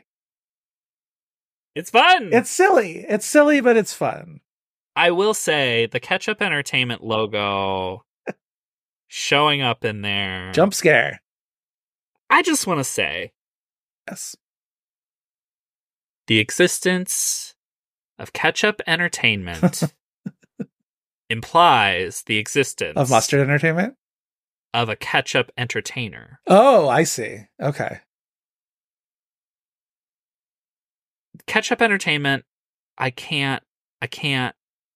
Memory is a movie that didn't really happen, which I will tell you this. I thought was people valiantly doing their best to make a not good, not intentionally making a a lot of good intentions, and I would say, uh, narratively bad intentions went into oh, that movie. So I don't. sounds like you have a take on it. memory. I don't really uh, uh, see the point of dumping on that movie beyond the ketchup entertainment of it all. Truly, So what you're saying is you're hitting the bottle of you're hitting the bottom of the ketchup entertainment. someone bottle? needs to hit that bottle. Change your name. No, change your name. All right. Um. Anyway, I will lead my uh, the didn't we almost have it all prize. This is for the movie that came closest to getting a nomination somewhere, which is to say, do we think any of these movies finished sixth place anywhere? So I talked about Ferrari a little bit before. Um. So we don't really need to do this. I was definitely of the opinion that Saltburn was going to end up on the ballot somewhere and really piss people off. And I do feel like There did seem like multiple avenues for that to happen. I think original screenplay was probably the most likely, but like I would have, I would love to see how close Barry Keoghan, for example, got for Best Actor because he was kind of coming on strong as the season went along. Um, I bet Roz Pike was the closest. Supporting actress was Wild West though. Like you, I, she might have been. That's why. That's why I think she was possibly the closest. she could have been, or she could have been eleventh. You know I'm what not I mean? saying she was sixth place, but I'm Right. saying like the range between sixth Sure, and sure. twelfth Yeah, even yeah, yeah, might have been pretty close. Yeah. Um, I have a feeling we're going to talk about Origin in a second. So, um, I'm going to also say I'm well. I'll reflect what you said earlier, which is I did really think the Taste of Things was going to get nominated, but like my my my winner here is Origin, and if you also have that, then we can have that conversation, and if not, um, we'll still have that conversation because I want to. Uh, I really struggled to come up with a movie that we haven't talked about. So my my winner here is Ferrari. okay, yeah, there we go. Um, And behind that I would have Taste of Things and All of Us Strangers and we yeah, okay, about those. let's talk about Origin then, because that's my number one here. Um, Okay. I think Frances Fisher has gone back to the war room and sort of, you know, ostentatiously wiped that whiteboard clean. And we're starting back It's from brass tacks. again. It is well, so this is the gaggiest thing is that like again, I need to know how close things came. I need to know because it did not seem like we just sort of like got hysterical for a moment. But it's easy to see that because it didn't pan out. Um we've talked If I am Frances Fisher's campaign strategist, I am telling her next time to truly pick a category to be pushing for because Origin people like this was the problem. well, what are they telling them to vote for? And I think they were just like, just vote for the movie. And that's why I was predicting Origin would get one nomination for Best Picture. certainly Um, seemed like more like you're right. I think in the in the Instagram posts and social media posts and whatnot, there was less of a needle sharp uh pinpoint call to action of like now again the the academy put in some This rules is what she, Frances Fisher got a phone call for because they're saying we only need this number of votes, which clearly was very effective. But even still, I think you're right in that like they didn't seem to quite un- know whether they were pushing people to vote for it in Best Picture or Best Actress. And I think you're right that there is a lane that needs to get picked at a far earlier stage. But just the fact that like mobilization happened again is delightful to there me. needs to be major points awarded in the Movies Fantasy League moving forward it's so for subjective. any social media post that Frances Fisher makes about any movie. I guess that's a way to be cut and dried about it. It's just did Frances Fisher make an Instagram post about your movie?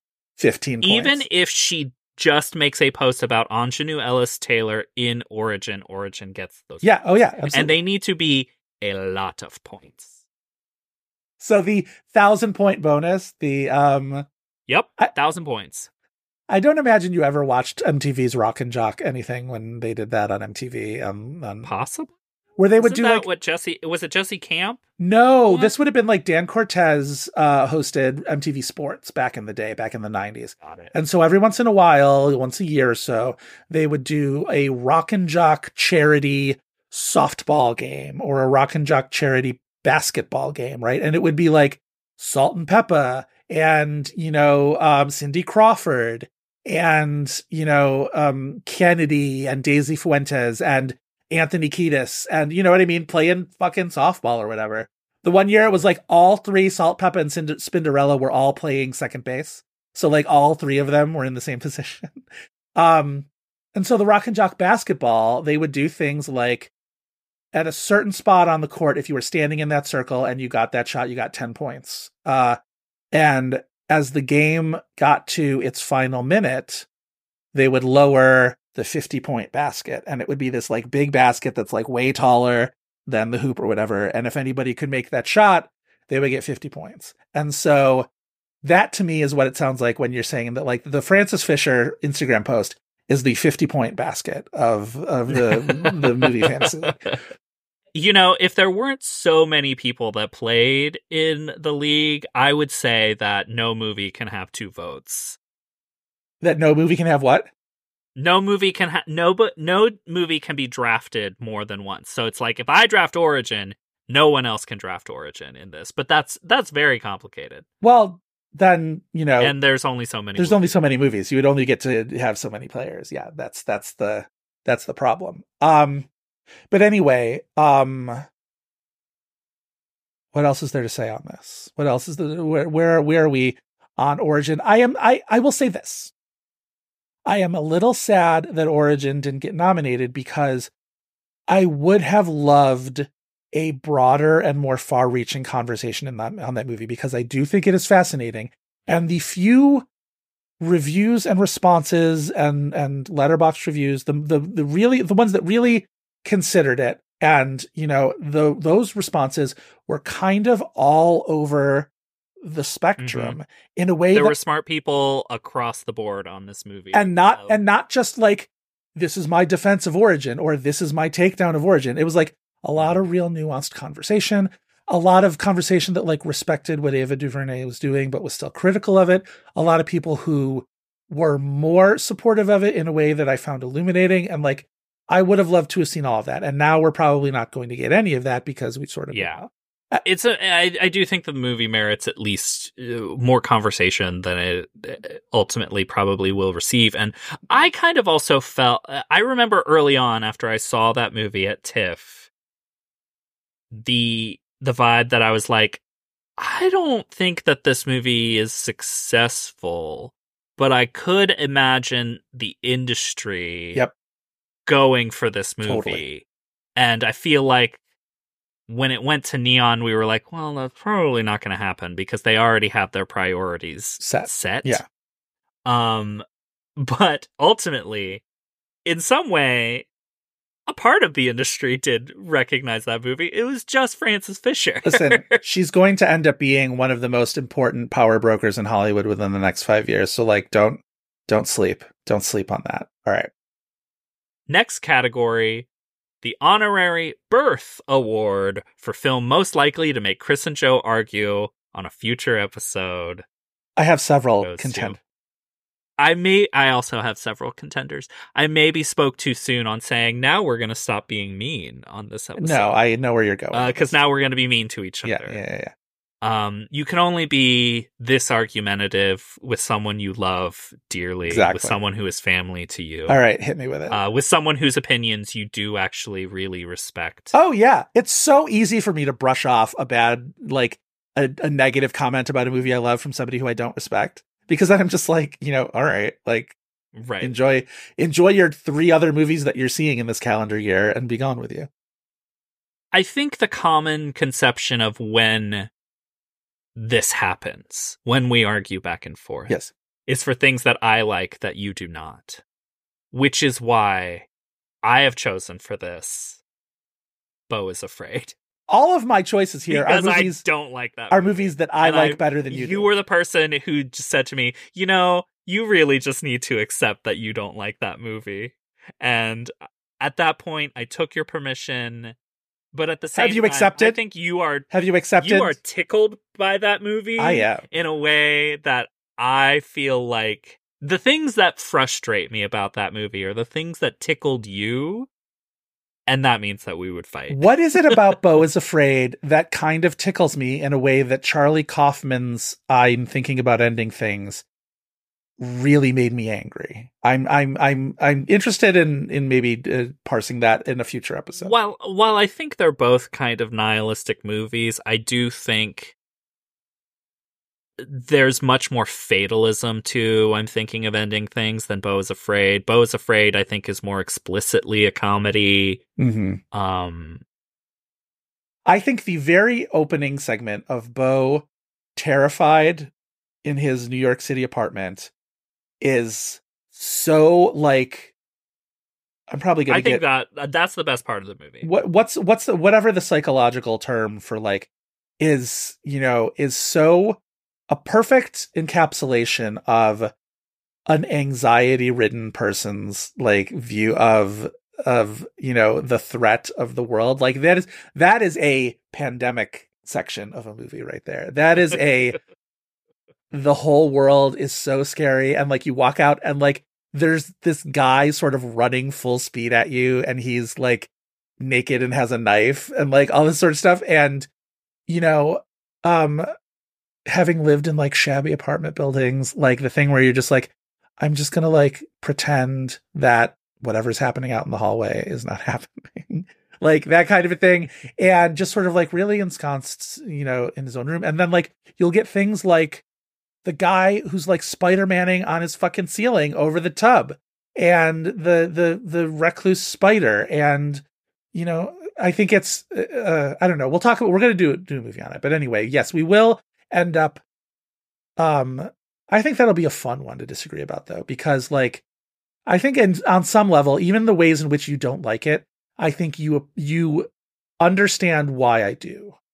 And in a way that like i think don't that feel this like is a movie that like oh yes yes I understand what you like I Yeah. understand what people like about that movie. Yeah.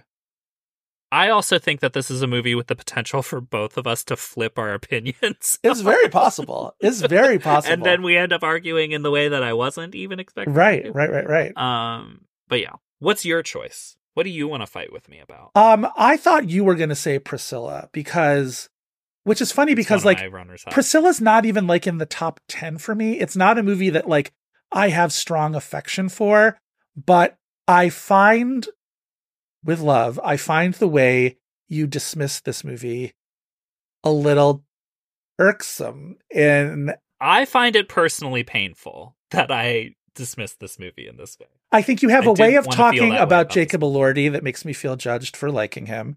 I think you um you I don't understand the Jacob Elordi thing with everybody. It's not about you. well I I I am well I I don't know. I don't want to loop myself into with like the absolute like crazies on like Twitter, but like I have come around to him this year in both Saltburn and uh Priscilla. I think he's quite good. Um He made me laugh in Saltburn at a few places. I like whatever. I like this sort of like alt Elvis that he's giving in this. I I just think it's a really sort of lovely movie and you know that's you know an easy way to talk about Sofia movies. But I think the way that she sort of zeroes right in on the girl in this maelstrom of fame and success or whatever it's not stepping out of her, you know, uh, narrative comfort zone in any way. But I think, much like Wes Anderson, I'm like, yeah, like every few years, I like to settle down with a Sofia movie and see what kind of, you know, uh, sort of walled up young girl we're talking about this Mhm. time. And I really liked it. All that is true for me too. I just like of course I want that from Sofia Coppola. I love Sofia Coppola, one of my favorite working filmmakers. I am a noted on the rocks defender.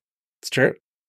And I just found it so depressing to see her making something that felt so extremely authorized biopic or like authorized biography. Talking about Priscilla and Maestro in tandem might be an interesting thing, actually. That's that is true. Because I Um, liked Priscilla quite a bit more than I liked Maestro. And why is that? I don't know. I liked I liked them maybe equally, but I have more to recommend Maestro for, even though I think it has also bigger problems. Yeah, that makes sense. Priscilla. That makes sense to me. Yeah. Priscilla is just very, very middle of the road for me for a filmmaker who I think has never otherwise been middle of the road. Um, What did you think So of The Beguiled? I I also really like. okay. So maybe that's the thing is too. I know a lot of people have kind of changed that. They're like, we maybe did too much for that movie, and I don't agree. I was underwhelmed I mean, by like The The Beguiled. Beguiled is also the movie that all of the things people criticized it for. It's like, well, yeah, these are bad people. these are not supposed to be good. Oh, that was never my critique of The Beguiled. I was just never, I think it, I thought it was a little, it was a little, I don't know, flat. I don't know. It wasn't, it did not jump off the screen for me in a way that I wanted it to. Uh, the Beguiled, I also felt at the time that I was like, okay, we've never had a Kirsten Dunst nomination, and it should happen for this movie. But we do have Kirsten Dunst, Oscar nominee, in existence now. We need to get George Severus to come on and do another Sofia movie with us. is what it comes or whatever to. he wants, George. If you're listening, come on. Yeah, come like back come back and, and do whatever you want, but I would love to do another Sofia to keep that streak going. Um, The other movie that I had on my long list for this is one that I have somewhat ambivalent feelings about it in terms of Oscar. I think it's more of the thing that it was never the movie's intention for Oscar. The, sometimes movies can just happen during the winter calendar and not have Oscar in its sights whatsoever. Uh, but people talked about it that way because of the pedigree of it, and that's Leave the World Behind, which we definitely disagree on. this is going to be a shorter conversation, maybe than uh, or a different conversation. I don't think Leave the World Behind belongs on Class of 2023. I would have lopped it off. okay, of the then I'm going to agree with you because, like, I think it was clear that it was never in their intentions for that. I like, don't think it ever can Put out a bird. Box. They wanted another um, Bird Box. Like that was that was the goal. That, that I don't think awards were ever in this movie's sights. Granted, the movie opened AFI, but like, I don't think AFI is Yeah, a big deal anymore. not to that degree. You can make the case for it because of AFI, but like I just I just generally and I know that like in general you hate that movie and I really enjoyed myself watching that movie. I also think they Netflix would have actually pushed that movie in that way. The reviews weren't that bad, Right. You No. know, if if that was the intention, Netflix would have done anything for that movie. And I didn't even get a screener for that movie, which like they send screeners for everything. Yeah, I mean, we can. We'll. I'm sure we'll find many ways through for future episodes for me to, to get in, sneak in there that I liked. I also, I will. It, hot takes, hot cold takes, hot takes that are that are several years old. I think I remain a little. Little noodles in the microwave. I remain puzzled as to remember how angry people got about Bird Box. How angry, like, uh critics, like our critics friends or whatever, got about Bird Box. You remember how like the vitriol that was spit about that movie? about how they thought it was horrid or something. Yes, people like talked about that movie as if it was like I've still never seen it. it's fine. It's totally Which is fine. why I'm not seeing. Why? You don't want to see things that are fine? What's what's wrong with things that are No. I'm just like at this point, if I've never seen it and it's just fine, why would I watch it? I would I would give it a watch. It's there's some shit. There's some there's some interesting stuff. I think Bullock's good. I don't, it was one of those things where it felt like people were proxying their feelings about where Netflix was headed in the movie uh, ecosystem through this one movie that was like not high art. you know what I mean? So and sort of getting off their chest intend for a lot of ways that, like, be. Netflix tried to sell itself as, you know, uh, you know, uh, as the sort of, you know, all all knowing, all seeing, ubiquitous, you know, entertainment uh, thing. Sure, sure. sure. People got really mad at Netflix saying that everybody was watching Bird Box, and like anecdotally, talking to people when I was home for the holidays that year, everybody kind of was watching Bird Box. So sometimes we don't like things to be true, but they are nonetheless true. So, um, One of the first indicators that people will literally just watch whatever Netflix. Okay, but this is exactly what I'm talking about. That I don't think is the case. I think there are there are I think to say that like Bird Box is like Netflix shoveling shit in front of the public and the public will just eat anything. I think that has nothing to do with the quality of what it is, but like the thing that they put at the like main drop when you log in, people will just press play on that.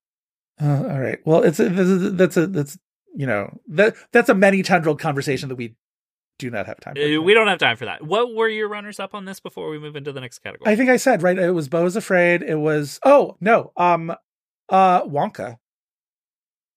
oh yeah, I meant to change that to Wonka. Yeah, you like needling me about Wonka. You also like mischaracterizing why I like Wonka. Um, I don't characterize it at all. I just think you're a Wonka optimist. I don't. I have. I don't begrudge you liking it. It felt very AI generative to me, just in terms of a screenplay. But Poptimism to me is the propping up of a more uh a, a sort of less heralded style of entertainment because you believe that that style deserves more like the the, the origin of poptimism in music was people treating pop music like high art because the critical establishment refused to do that um then maybe I'm misusing that term because to me, You you think just- my enthusiasm for Wonka was a troll? no, not at all. I think to me, poptimism is entering into. I don't want to say a product, but I think this applies to music, television, books, movies, etc. With a more optimistic outlook, and therefore it makes you more disposed to liking it. But don't you feel like we all, to some degree or another, have a level of optimism that we walk into a movie with, no matter what? Uh, I think for people like us, absolutely. And like, no one is not victim, uh, or no one is not a perpetrator of this thing. Expectation. I certainly am. Yeah. Like, I am absolutely that. If like, I'm just using poptimism in Sure. the way that I've used it. Sure. I am absolutely like a poptimist for something like Eileen. you know, like I. The I- idea that Eileen is your Wonka is so for that correct. movie. I can't Like, even. Yeah, that's good. I am. I am an easy lay for something like Eileen. I am an easy lay for something like uh I, I mean truly May December, but Initially, the idea, I thought people were being too mean or too over the top on very little information about why they thought that Wonka was going to be horrible. It was one goddamn still of Timmy in a velvet jacket and top hat, and everybody was like, "This piece of shit." Piss on it and I think- kick it into the ocean. Like it's less about the like information about the movie and then broadly what it is. And that I think a lot of people are sick of that it's like it's existing IP that gets basically franchise having little to every sometimes just being actual carbon copies of existing things rather than giving us something purely original and that's that's at least what i it's a lot to hang on one movie though anti-war. when like so much of the industry is doing that that was my my thing was it was I- it felt like everybody was like unburdening themselves of all of their frustration on one movie because let's face it sometimes people just want to like punch timmy in the face because he's so charmed and his existence seems to be like, tiptoeing through the daisies Timmy. this is what i'm talking about this is what i'm talking about this is what i'm talking about I only ever see people love this is what i'm talking about I more so You saying the only- shame that Timmy is in the You saying you only ever see Timmy. people love Timmy is so wild to me. It's so wild to me. All I see is a very stark contrast between like chasing Chalamet psychopaths and people who want to make fun of chasing Chalamet psychopaths and on by virtue of doing that kind of like hate on I everything see he does. only pro Timmy to the point that I feel like it's getting to be Taylor Swifty in that like people are ready to take Kylie Jenner down because they don't think that they should be together. I have to agree. But Well, this is my problem too. Is I need to find a way to thread that needle. This was my problem with um Candy Muse on Drag Race. Is I need to find a way to not like this without roping myself into the worst people in the world who don't like this for reasons that are worse than the with I just want to be able to like dislike an obnoxious drag race personality in peace without having to like be roped into the people who are making death threats against her grandma. Do you know what I mean? In the same fu- I like Candy Muse. that's fine. That's fine. Candy Muse is exactly the kind of person made to like divide us. Anyway, um, the Kylie Jenner thing. I wish it wasn't happening, but like not for. In, we know it's temporary. it, also that, also that. Like I'm not gonna like whatever make a big big deal. Anyway, you just don't want that family to get their hooks into. Kinda yeah, kinda yeah, Just don't. kinda yeah. But also that does underestimate the fact that like this is a kid who's like uptown New York City, went to, you know, uh LaGuardia High School, dated Lourdes Ciccone when he was in school. Like Timmy's maybe like had hooks in him before and maybe he'll, he'll do fine. Um I don't know. I feel like it's a lot of complicated feelings, but, mas- but mostly I just want people to go into Wonka with an open mind because I do feel like it's a very fun movie. And I genuinely It's made a lot of people happy. The movie's going to make two hundred million dollars. I genuinely really liked it. And I think it's doing things that deserve more respect that it's getting. Is all I'm saying. Is all I'm saying. That's fine. We'll find I. I love it. I love We'll it. Uh, moving on to the next category. Yeah. What do we have, Joe? Oh God, this is the Robin Williams It's Not Your Fault Hug Prize. We have a hug prize here. We get one, we give out one hug. Uh, this is where we get to be nice. yes. We're giving out. the Robin Williams It's Not Your Fault Hug Prize for Unfortunate Circumstances. So this award is for a movie that we have decided was either too small or otherwise sort of disadvantaged beyond uh, what it's doing artistically to have ever had a realistic chance at an award. So what am I talking about when I say that? I'm talking about how the the odd feeling I get when we put a movie like All Dirt Roads Taste of Salt on this list where it's like that movie was never going to get an Oscar nomination, guys. It was so small. It was so A24 fucked over their own movie too. Is my thing because that's in my run. A24 can only promote so many things. You know what I mean? Like A24 is not universal. But they can also put that movie in more than six theaters. Its widest release was six theaters. You're right. You're right. You're right about that. Um And like also it goes back to the thing of like, do we seriously only ever award one breakthrough performer? Like Raven Jackson absolutely deserves conversation for the for this movie. Like, in the in the sunniest possible version of that, low, like how well does All Dirt Roads Taste of Salt do in an Academy situation? I really am losing my voice. It's one of those things that in the lead up it does it you know, that could have been a cinematography nominee. Who knows? But like it could be winning breakthrough director prizes throughout the year, you know, things like that.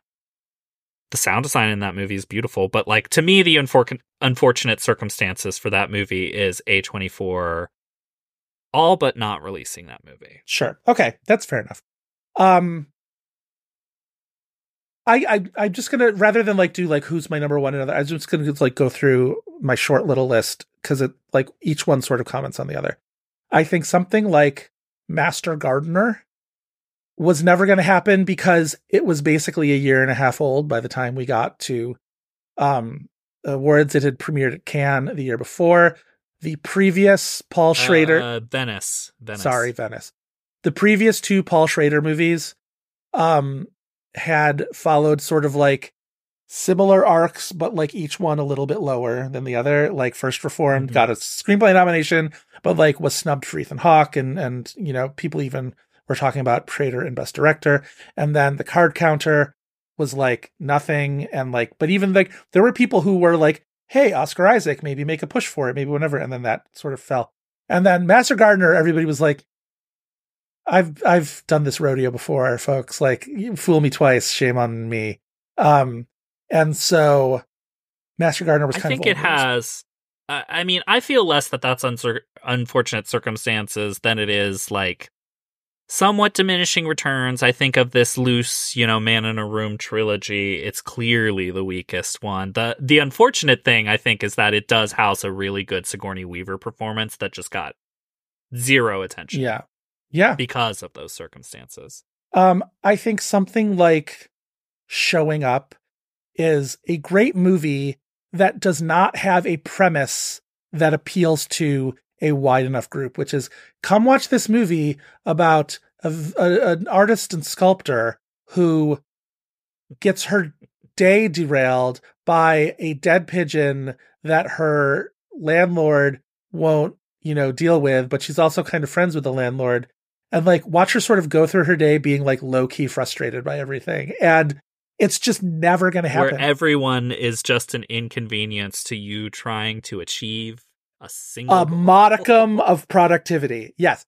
Um, Yeah. I think it's an incredibly relatable movie. I think there's just no way you are going to convince large enough numbers that it is um, a worthy enough subject for an award. I think there's there's a there's a there's a threshold that most awards voters probably unconsciously feel like a movie has to uh, transcend to make it important enough to be voted for for an award and like uh visual artist is frustrated is probably not it even though i adore that movie um and then the last one i'm going to say and this is maybe this comes is this your winner? Which one is your? this will be my winner even though it probably comes closest Okay. to actually no all dirt roads taste of salt i think is my winner um but this one um are you there god it's me margaret? came as close as any movie of this type could have come which is to say a a, a YA adaptation from like before YA became marketable um that is so decidedly not just like I mean you talk about how Barbie people are up in arms about Barbie not getting any respect because it was too girly this is the movie you want to talk about This is the. this is the movie you want to talk Yep. about because it got nothing and it was because a whole lot of people didn't even bother to pay attention to it because it was a Judy Blume adaptation and um Ra- Released in the spring, not at a festival. Rachel McAdams is going to come very close to being my number one supporting actress of the year for this movie. Um, it's so good. Kelly Fremon Craig again, like uh, Great piece of adaptation. great piece of adaptation. Um, but like this was this was the one where it felt felt like the deck was stacked against it purely on snobbery. Like, sorry, I know I know we've decided we don't want to talk about snobbery, but like snobbery. but like systemic snobbery. Sure. In that it's like at every level, people are like, "Oh, well, this is a movie for kids." This is a movie for little girls and their moms to see on a Sunday afternoon, and those are not movies that we award with Oscars. And like that's bullshitty to me. Bullshitty. This movie made me like a Benny Safdie performer. I know. I know. The power. That's heavy lifting, man. Uh, round. Uh, this feels like a weird movie for me to pick as my number one. I mentioned it, you mentioned All Dirt Roads Taste of Salt, which was one of my runner up Slash, you chose it as your number one, so uh, you know, Yeah. whatever. Um, and I also had a thousand and one, but I mentioned it earlier. Maybe I am just putting it in this category because I do not compute, I don't understand, and I can only chalk it up to, well, there was, I guess, a lot stacking.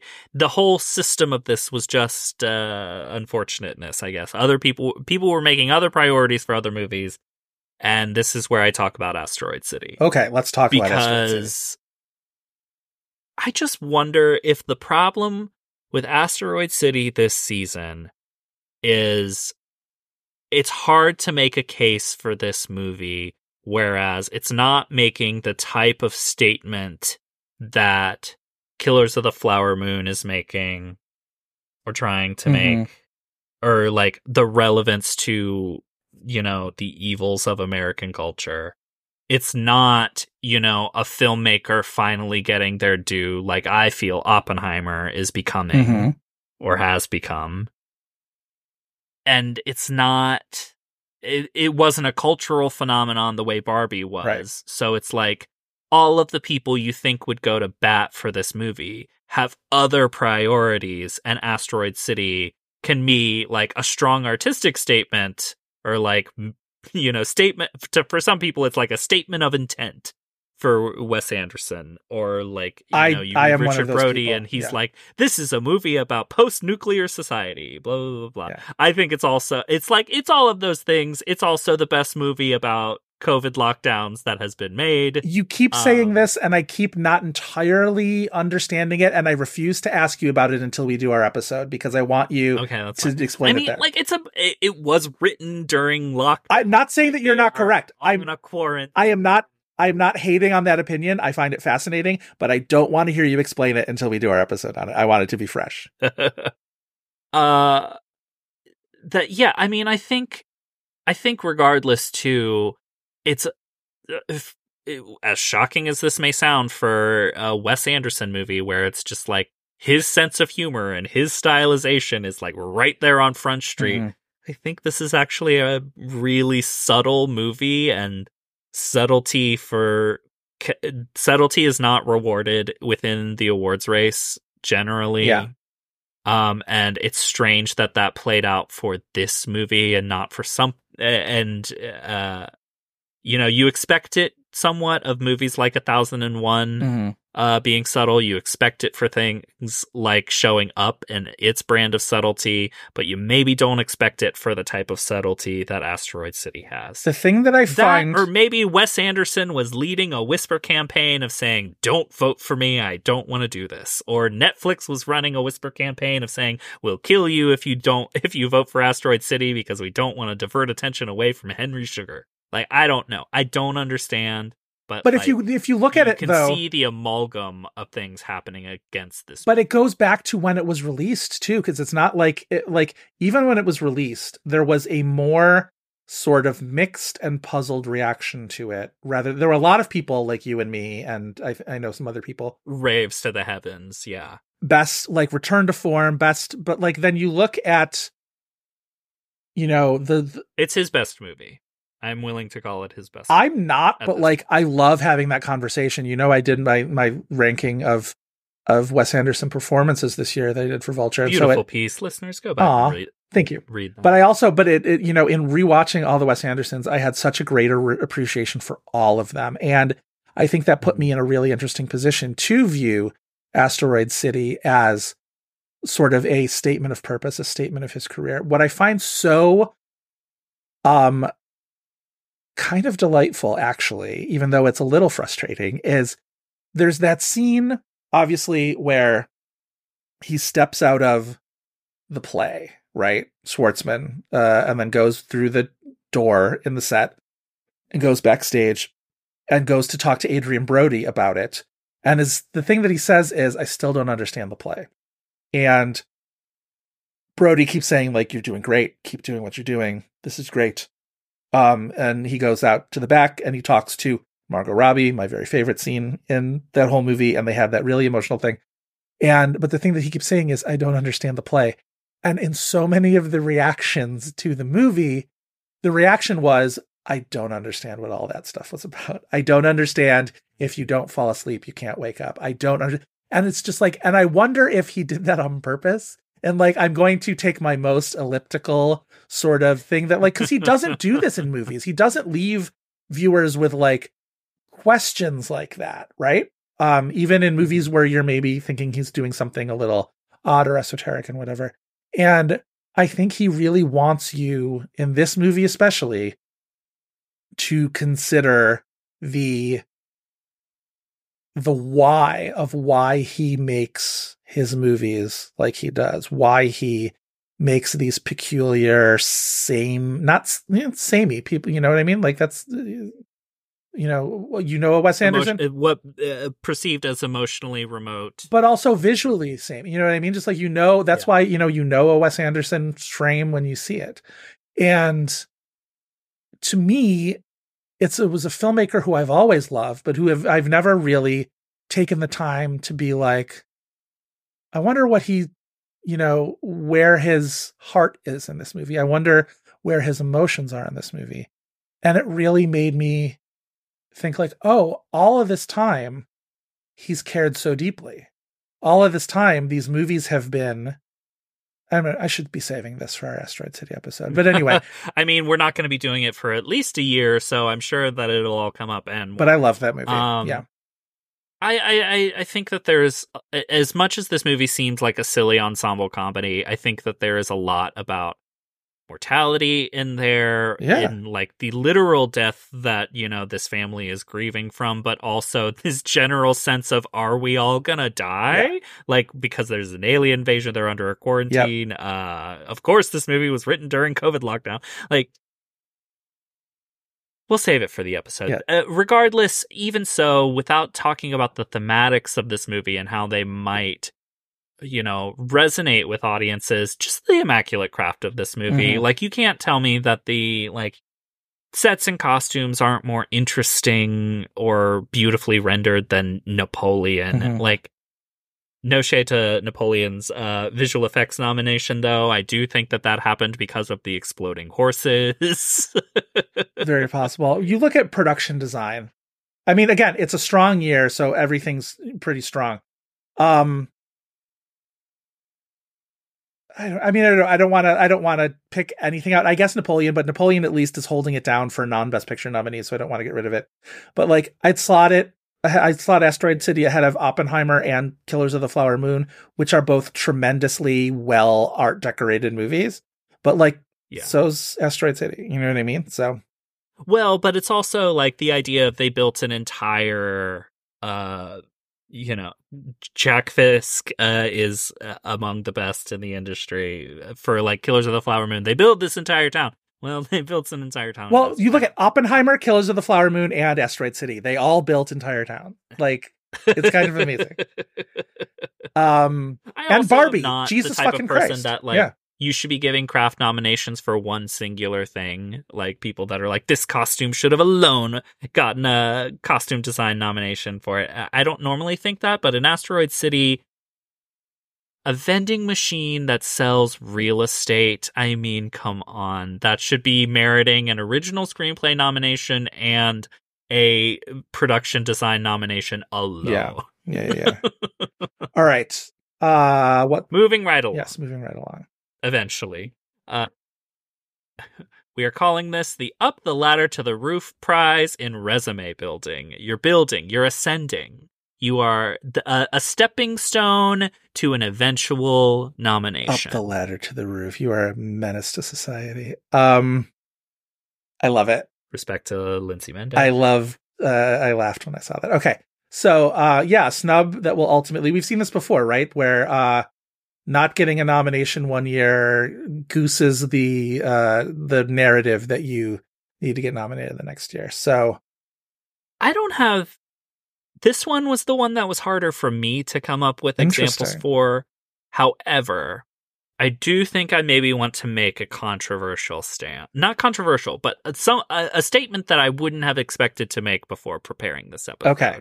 And that is that I do think that the Iron Claw could be a step towards Sean Durkin getting ready. he's one of my runners up in this. Yes. it helps that this is one of A24's most successful movies. It helps, I think, in the position of, uh, you know, everybody kind of thinks that this movie was a little screwed by how it was Much more so think- than the narratives think- for The Nest and Martha Marcy May Marlene. Much more mainstreamed, you know, among movie fans. But I think that y- yes, yes, I hear you. And but I also think that well, they did actually get what they wanted out of it, which was a hit. Mhm. And I I mean, I think in that way this movie was a slam dunk. And I don't really know what nominations it would have gotten Sure. realistically if it had been. I mean, I think you premiere this movie at a Sundance and it all goes well there, and I think it's a very different story. I would have been interested to Um, see where that story went. I don't know if it's if anything, they maybe should have, if you know, it, it, if if the world is such that it is just rumors, conjectures, lies, befuddlement, deceitment, uh, whatever Real Housewives quote I can throw in here, that the movie would have been ready for a Toronto and they chose not to. Mm-hmm. If that's true, I think this movie gets more out of waiting for Sundance than rushing for Toronto. You know where weirdly I think this would have done well is Cannes.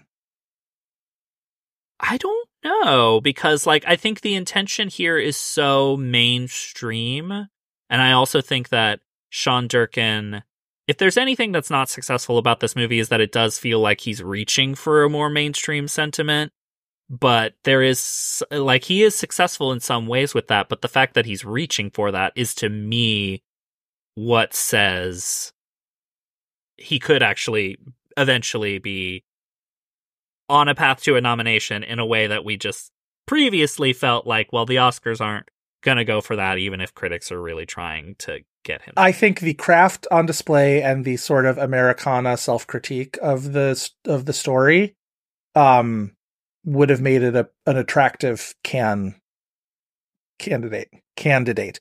maybe, maybe. All right. And I mean, he he played there with Martha Marcy. So. Yeah. Okay. Um, I did have Asteroid City on this as a runner up for me because I do feel like the close as the closeness with which what a weird way to send send this Moonrise Kingdom coming as close as it did in uh its year was I think a helper in getting Wes Anderson to the point he did with Grand Budapest Hotel in terms of um this almost you know happened for him and now we're going to take a look at this more more seriously. I think now the idea that like the Wes Anderson Wes Anderson is back of a lot of those uh, Asteroid City reactions and reviews maybe has people looking a bit more optimistically towards his next one. My other I also feel that way slightly about Priscilla, and especially that Priscilla was her second, Sofia Coppola's second highest grossing Yeah. movie. I think that there's potential there Mhm. for her. I think a thousand and one is a very good stepping stone for A.V. Rockwell in particular. I think uh, I think Mhm. A.V. Rockwell's next movie is going to have a lot of light on it for that reason.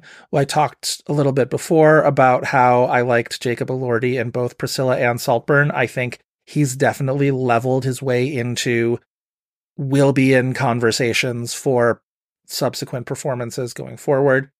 My winner here, and I'm really surprised that it's not your winner as well um is passages for Franz Rogowski. I think this season has done a lot for Franz Rogowski's profile, even though he did not come, I would think, particularly close to getting a Best Actor nomination. Franz Rogowski's the type of performer that unfortunately whatever their Oscar nomination is going to be, it's not going to be for as interesting as a performance or movie as Passages. Yeah, probably not. Like it's going to be the type of thing where I don't know, it's going to be a war movie or something. He doesn't really seem to do those movies Yeah. though. Um but yeah, I I would probably stand by whatever his Oscar nomination is is not going to be as interesting. I will be interested to see it though, whatever whatever it ends up being. So I don't I can't see We him may uh we may talk about that elsewhere though. All right. Uh next prize is the uh Oh, do you not have that's your winner? Yeah. Oh, I didn't do my oh sorry, sorry, do your runners up. uh seconding what you said about AV Rockwell and a thousand and one, I think the proof is in the movie that her next movie, uh, if she keeps on this projector trajectory, uh, could be uh, a stepping stone. Strangely, I also put as a runner up Beau is Afraid, which feels like uh my logic behind that is Ari Aster taking steps outside of Hmm. working in horror, which he has said he does not consider himself a horror filmmaker. Sure. I think while Beau is afraid may not fully sell this, I think because he is working towards more approachability outside of genre while still working with How many movies before he makes a normal one? I mean, I don't think he'll make a normal movie, Yeah. but I do think he'll make. I mean, like, he's not at all a filmmaker like the Coens, and I mean, I don't want to just blithely compare someone to the Coens, but Mhm. like, would you say No Country for Old Men is a normal movie? Like No, like it, It's he normal doesn't have to make a normal movie Right. for Oscar to recognize him. But like throughout his career, he's been amassing supporters like Scorsese, and uh, I think he is inching towards finger quotes respectability. Yeah. it'll be interesting to see how many movies before he gets to that level, though. It's, I'm, I'm, I'm interested. All right. Um, Again, I struggled for options in that category. I think that's why I thought you had exhausted your your satchel there.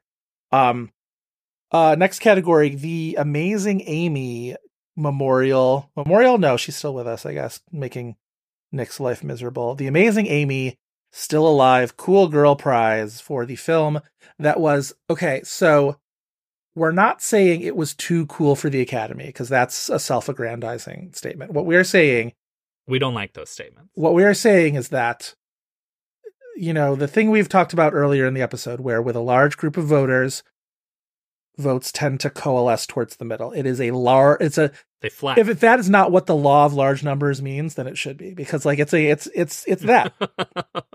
It's you know in a big enough voting body the outliers remain the outliers and and votes sort of pile up and coalesce towards more um commonly held you know what i mean? Less less challenging less esoteric less sort of out there movies. This is not a this is not shade nor is it condescension. It is just the way that things go in these things. So um with that caveat all to hell um i'm going to say that passages was one i was considering here.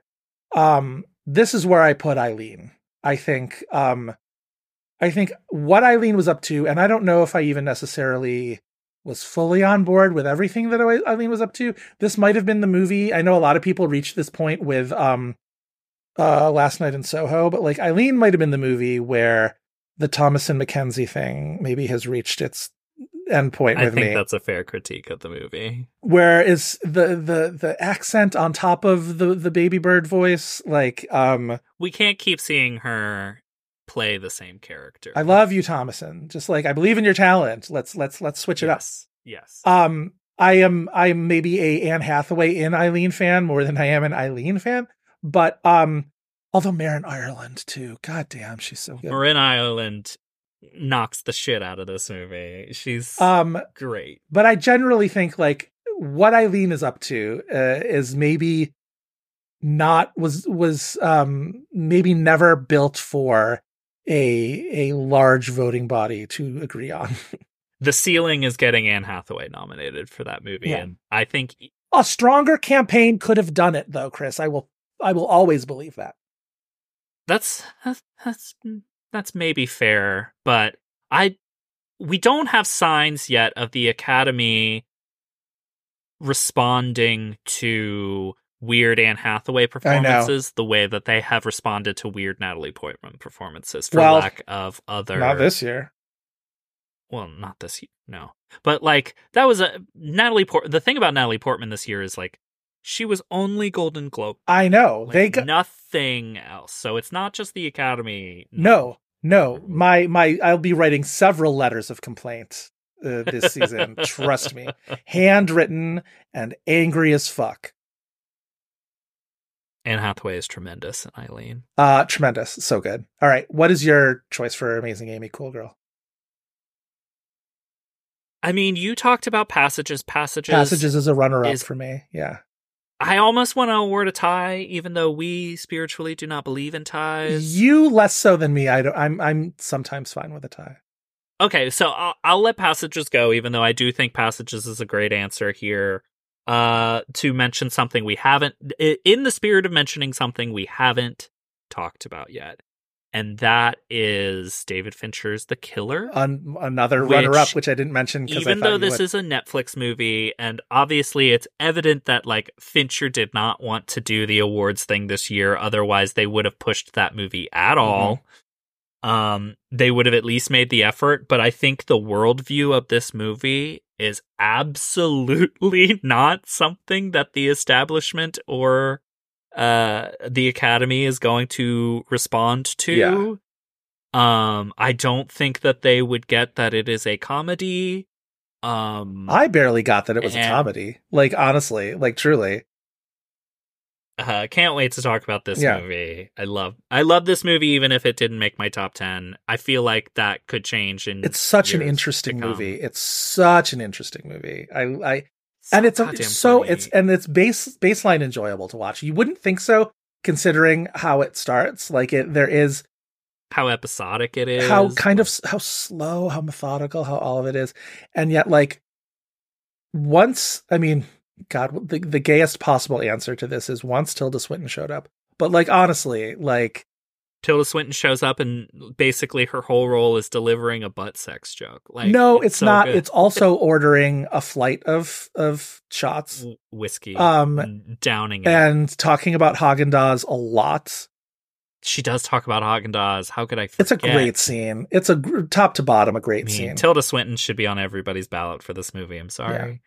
Um, but passages, yeah, like it. It's really, it's almost like they rec. Well, aside from, I don't really want to wade into the waters of industry homophobia and how they might respond to a movie like Passages, but almost like a movie like Passages, they'll respond to if it's a woman Mhm. and not men. And like that's also maybe a uh, can of worms I don't want to open. I don't want to sound like, well, what about men? But like you know, it's it is a you know uh, cousin of misogyny. I, I don't. What am I saying? What are they you saying? they recognize a European, you know, sexually daring, Oh, yeah. complicated character. If it's played by a woman, they won't recognize it as a man. But it's also just like they just want traditional leading men more than they want a leading man like this. Mhm. Um, but also just for the Ira Sachs of it, like I don't know. They could have pushed for a screenplay, but I I mean our our slight not slight you definitely like this movie a lot more than I do, but is not to say that I don't like this movie. I I understand why I fully understand why it did not get nominations. I just do. sure, And sure. it does not leave you in a place where you want to give this movie anything at the end. You're all you're at the you get the end and you're just like fucking guy. This fucking guy. but the density of detail about that guy Mm-hmm. who is a monster and how as monstrous as he is like Ira Ira Sachs is able to make us fascinated by just human behavior and human behavior that we maybe don't want to see in ourselves don't want to like be around in other people and can make us fascinated and absorbed by that i think Is he fascinating Good or can I just always see his belly button? i mean That's mostly a joke. I I I I think you're right. Um but Mm. yeah, yeah, yeah. i would also add showing up to this uh Sure. category Yeah. uh though we talked about that All right. One more we've come category. to the last category the big the the best picture if you will Right. for this episode which is the cats memorial first episode for the class of 2023 what is the movie that we by right should be doing first So uh, a little backstory. Cats was the first movie where we guaranteed ahead of time that it would be the first movie from its year that we would uh talk about on the podcast. and i don't think we've broken this so far the movie that we agree upon as the first one we talk We haven't done this as part of the class of uh, episode uh, previously.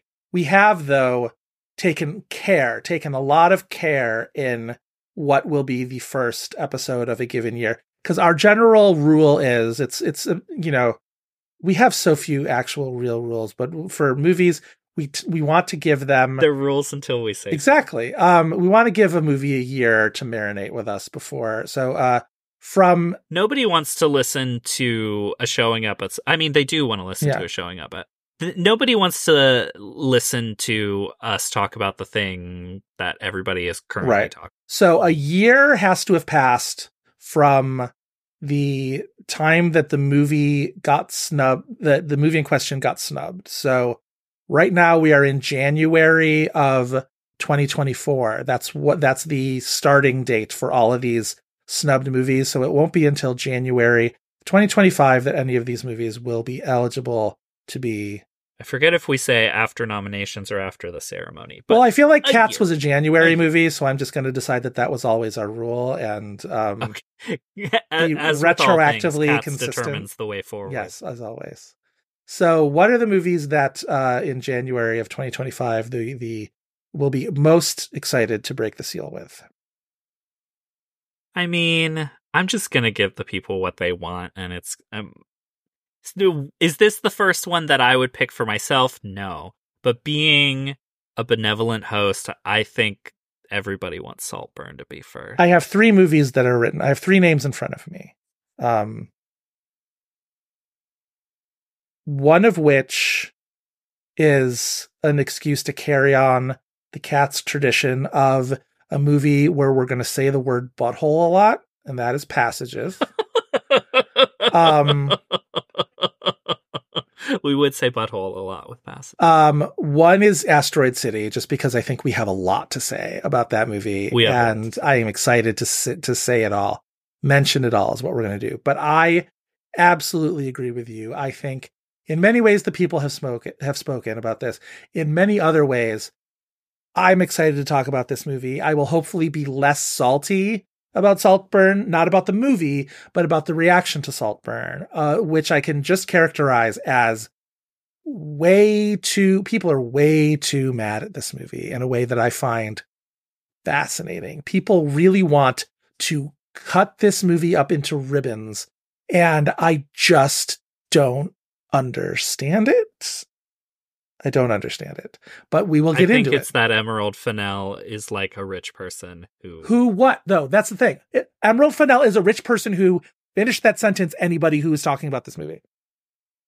the perception is that her wealth essentially got her a job into the industry. That is, I believe, the perception that you are talking about. For me, the thing that I want to talk wealth. about that makes me angry is the TikTokification. Well, I think that's um, also why the haters That I'm just like, we need to stop devoting time and attention to people who are stupid about movies. Well, Like, Chris- I don't mean to be like gatekeepery about it or anything, but I'm just like, why do we devote so much attention to people who are just like dumb about it? they're either children or they are adults who don't have anything to do. So like Or people who are just like, let me post something dumb for likes, and then it gets devoured as if it's a real opinion. Like, yeah. Oh, like the world fucking sucks. Like TikTok fucking blows. TikTok has is melting our brains and is making us a Why do- dumber society by the minute. Like all true. Well, this is also the people that like react like reacted to the Barbie nominations and still to this Uh-huh. day will are are like Greta Gerwig wasn't nominated for anything. Margot Robbie wasn't nominated for anything for Barbie, and it's like they were both nominated, just not in the categories you'd think they are. We have ceded an like, entire they corner of enter- our entertainment industry to dum dums and people who think we should be chasing the demographic of said dum dums. And I don't want to be I don't want to be like Joe Nobody about anything. But because like we're all fucking nobodies caring about movies. And it's just like can you at least can we at least elevate the opinions of Joe Nobodies who watch more than 3 movies a year? Can we like talk about the Joe Nobodies that like we the, might have something interesting to say but you've never heard of their name before? we at the very least can control who, who actually care about we can at the very least control who we react to. And I think it's harder Sure. to know whose opinion to dismiss out of hand when you can't see that it's a 12 year old. You know what I mean? Um, but, or like whatever, like a particularly straight edge 17 year old. Um, but that was the other thing about whatever. We'll, we'll get into it. The, I think the larger conversation when we do have a Saltburn episode is that not every movie has to be an awards movie. agreed, uh, agreed. the other two that I would throw out, and they're movies that we've talked about, but I do think will be very interesting conversations. Origin, for all of the reasons that we mentioned. And also just like one of those episodes where we can deep dive into the history of something and the complex uh place that it had in the ecosystem and I do think that's the taste of things. Oh yeah. Because that episode basically Plus, like, I'll get to watch it again. That's writes itself in terms of the Cannes trajectory, the relationship to Anatomy of a Fall, all of that. Mm-hmm. all of that. Yeah. Should we mention also our uh our esteemed former guests who have uh written their name on the sign up sheet for for certain movies? Shout out to um Well, and yes, these are movie these are movies that are absolutely having an episode. Roxana Hadadi wants to do Iron Claw, which like if we were gonna have a guest, why would we ask anyone else? well, the only I thing would was ask her before I would ask Sean Durkin to talk about that. movie. and it gives Uh. it gives Roxana a full year ahead of when I have already scheduled her to come on to talk about the bike riders with us whenever great, that is eligible. fantastic. Because that is not going to get Uh, nominated for anything, and I cannot wait to talk about it. So Clay claimed uh, Clay Keller claimed Asteroid City, which if we have one more person speaking extemporaneously and enthusiastically about Asteroid City, that is going to be a three-hour episode. That will be an episode that is twice as long as the. Well, if we can force Clay Keller to sit for extended periods of time uh, for a podcast episode, uh, I will feel the least bad about it because we have uh, spent plenty of four hour marathons with Clay, happily so. Um, um, so I will, I will at least feel the least bad about making Clay uh, sit through that with us. So You know, I think our Scorsese draft with you, me, and Katie, I think any of the Garys were not really surprised by anything that happened. And then screen draft listeners who are not Garys were. like, getting to I know think us. for They're our they're getting to listeners, know our vibes. we gave them everything that they expected of us to show up on. I think we did. I think we did. Although, I guess I still think the Raging Bull thing was probably a surprise because I was surprised that Katie drafted it. I thought I was going to be making the lone uh, uh, stance on that one, and she. Let me reassert that my veto of the drafting of Raging Bull was overridden. I try. Are you admitting finally that something on a screen drafts that we did together did not go the way you foresaw and planned? And you are the king This of is why you I are the king of walking around a screen drafts being like that went exactly how I just devised. Well, that went all Okay, according to, my like, plan. expl- to explain my thought process, because if you remember before then, you drafted Wolf of Wall Street. oh, I remember. Everybody and remembers. that's why I didn't veto it because I was like, what? I thought it was a possibility that one of you would be drafting Raging Bull. And I was like, do I save my ve Well, I had two vetoes, but I really wanted, wanted to, to hold carry on to one one. over because I, I feel like I burned them too much. And I know, I mean, I'll be back. So I want to have a carryover veto. But I was like, do I want to am I saving Wolf of Wall Street, which may not even get saved into the top 10 anyway at that point? Or am I saving something like Raging Bull? And I had to choose to save Raging Bull, and it didn't work. I I really was hoping that somebody would have made that calculation on The Departed because then I could have drafted Wolf of Wall Street at 11 where I wanted to draft it. And then uh I would have at least felt I I don't know whether people would have still been mad at me about that but like maybe less mad had I played it at 11 where I wanted to play it. So whatever, we had a very good All this to say, if you're mad that Wolf of Wall Street didn't make it in, Screen Drafts Patreon members, you should have picked that and not After Hours, which we did a whole episode. There's actual loving. evidence out there that we love after hours. Like, come on, come on, y'all. Anyway, we had a great time. Uh, anyway, so okay, so let's let's maybe run through the list. oh of, yeah, was there uh, anything we haven't touched and- on? Magic Mike's Last Dance. Talk, Christopher. How much buzz Uh, did this movie? Not to be a doubter, but like, how much buzz did Magic Mike's Last Dance have? I mean, it's part of the that trilogy where other movies were talked about in that way. Everybody We've done forgot about- episodes on the first two. Forgot about this movie when it was in theaters, and it is. And then people were like too harsh on that. It's the Ocean's Twelve of that trilogy. I would say. which I just. I mean, I I would need to see Ocean's Twelve to defend that movie, but I know that people do defend do. it. I don't think people were fair to this movie. It it it merits a place in this conversation because the franchise that it's in. Yeah. Yeah, we've done episodes on the first two. We're not not going to do an episode on the third one. Like, come on, come on. All right, wait, going. Maybe we'll save it for the Patreon or something uh, if we feel like it's too uh, outside of the realm. Cassandro, But um, Christopher. Cassandro, which really didn't feel like it took off, but like I almost put Cassandro in there as a stepping stone if I had felt like people would unfortunately remember this movie because I do think we will have a Gael Garcia Bernal Oscar win at some point. Here's what I will say to you, Chris. Had Cassandro provided a five minute scene where Gael Garcia Bernal and Bad Bunny just make out, I would have talked about it somewhere. I would have put it on one of my lists, is what I will say. He's good in the movie. I didn't love the movie, and it It had a ceiling get- for me, for sure. it didn't get enough attention. I think at that Sundance, No. and Amazon. I don't really think pushed it that much. Agreed. Amazon's Um, not good at this. Like, They're not good They're at not good this. this. They're actively They're bad, bad at at this. this. both for movies and TV. And um, let's go to another platform that you don't like that I think maybe there's, there's a little more credit than you give it uh, credit for is Apple TV Plus's Flora and Son, which I haven't seen, but I just watched the trailer and I think I'm gonna love it when I do eventually see it. you know, I debated that one in a few categories, but I actually feel like you know, I I I predicted it to get a song nomination because Yeah, up until now, you know, more often than not, John Carney movies get in.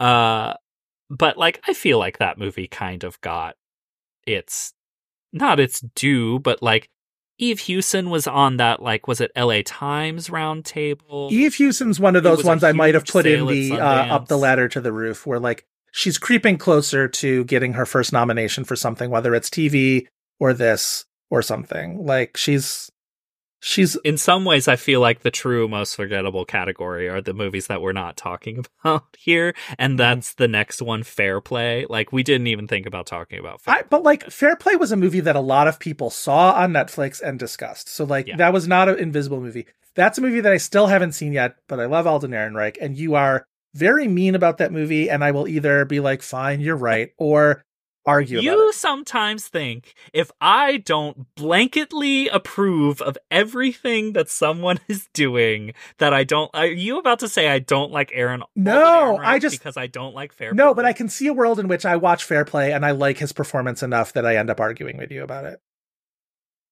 I don't know if there's enough there. This is like the this is the Christopher Abbott thing where you think I don't like Christopher Abbott because I this don't is like on the. this is my Berenstain Bears. I swear to God, we have argued about Christopher Abbott in the past, and you have hated, and I have appreciated.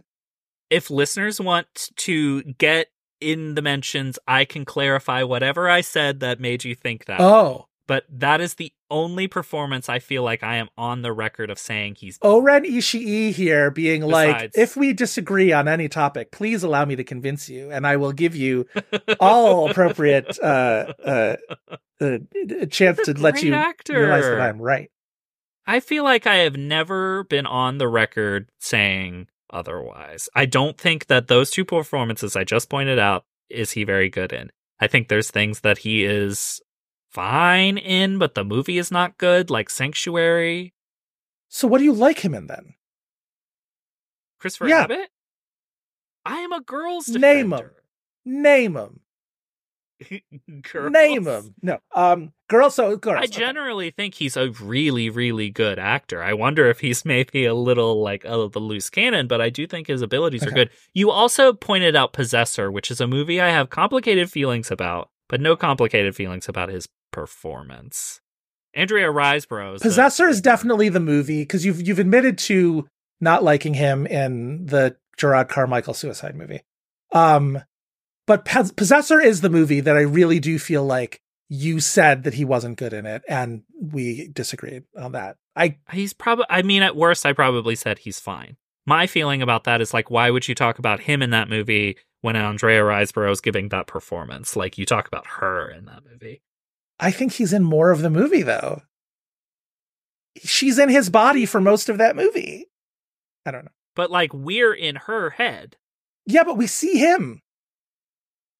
He's performing. her. We see both of them. I think he gives the best performance in that movie. All right. Anyway, um, the Royal Hotel is play. Royal Hotel. you saw it and I haven't Yeah. seen it yet. Is it as bad as I've heard? Disappointing things, not like bad, but like disappointing is a better word than Yeah. bad. I, I I would maybe challenge someone saying that it's yeah, bad. It's it almost feels like it's trying to do something that's commenting on other movies or like trying to do something that doesn't fully work in how lack there's like a lack of event in that movie Mhm. in a way like it is it's it feels like it's trying to be kind of flatline in terms of like these things when they happen they're not these huge you know blow up events they are much more casual and you know steady menace rather than all of a sudden this horrible things happens you Yeah. know um but it's not a bad movie but like that forgettable this next one I should have put on my Reservation Road most forgettable participation trophy. Pain Hustlers, a movie that absolutely existed in previews for the season and then did not exist in actual reality when it debuted on Netflix. Not a soul saw that That's movie. partly because like it feels like it did not exist at the festival that it was at. At that Toronto. At that Toronto, which everybody was calling because everybody decided not like- to see it because they knew it would be on Netflix. You know what I mean? Like that was that was the decision I think that everybody made. but it still died at the festival that people are like, well, what am I gonna fill my time with? It's also a you movie know? that came out in a year where there were like 12 different after like 2 years in which there have been 12 different um uh Sackler slash opioid crisis TV shows specifically, but also like all the Beauty and the Bloodshed and whatnot.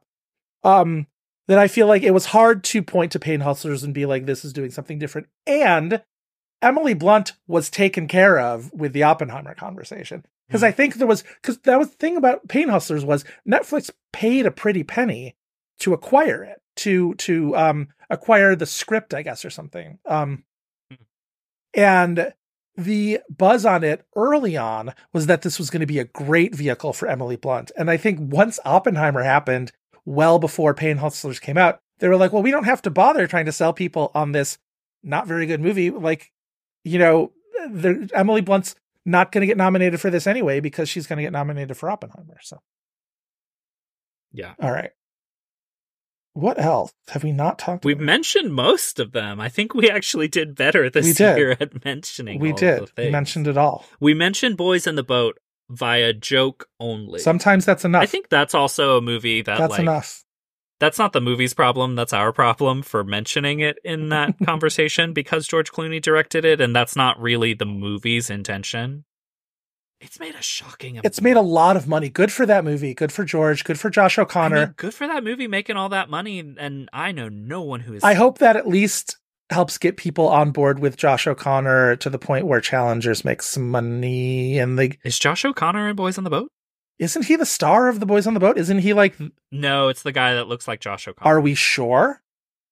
yes, Hold on. It's Harris Dickinson. Not it's uh, um Callum Turner or whatever. yes, yes. Are we sure? Hold on. Josh O'Connor may be a supporting character, but like the it is Callum Turner. Okay, Twink is. I people sometimes think like I'm making too big of a deal about that. They look shockingly when they were both in Emma period. Um there would be scenes where they would go like I would lose track of which character we were talking to because they look so much alike. I find well, Josh O'Connor's the priest. yeah.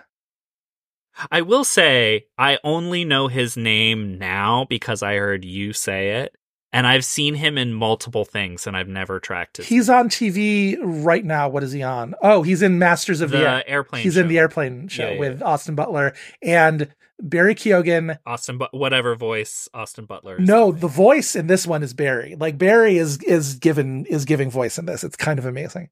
got it, got it. I think it. Um, it looks like a million bucks. It looks really good. Um, so uh, I'm gonna keep watching it. That's the thing about Apple shows; they put so much money into them, and I don't know anyone who watches them but people's dads. Like Sometimes dads needs things to watch. need- Needs things to watch.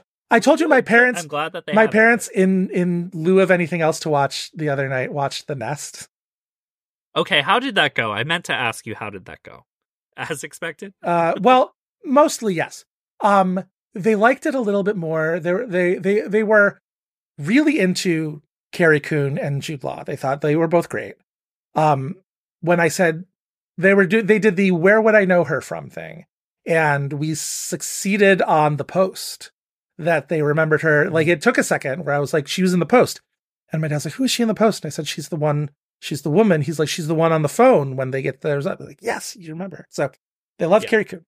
Um, I might have convinced them to try the leftovers, which watch this space because what the fuck. Um, they mostly hated the ending, which I knew that they would. My parents hate an open ended ending. They do not want to be left with ambiguity of any sort. They want an ending. They want to, like, they want, you know, yeah. a button put on it. So I knew that they would. And not like there's a subtle ending that like the family is together and fine. They want a story beat Their words were, happening telling them their words were, what was all that for?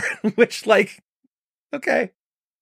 welcome to Um, and they were also like, "What was up with the horse getting unburied?" And I'm like, "It's a long story." Like.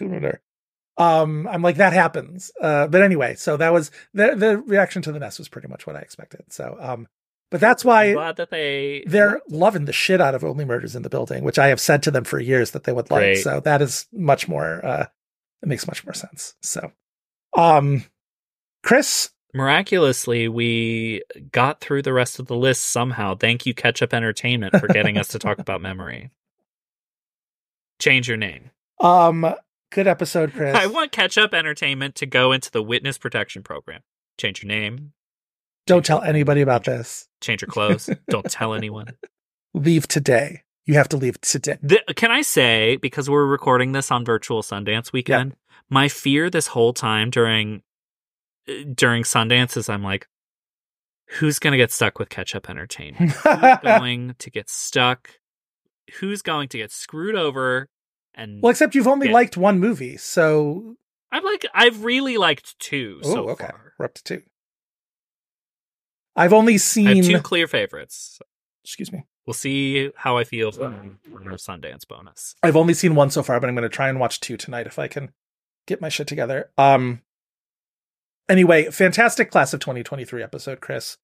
Um, I love it so. I love this episode. I think it's uh fun that there is something that people actually look forward to throughout the year for us. Um, in this way, Nice to put a pin in things.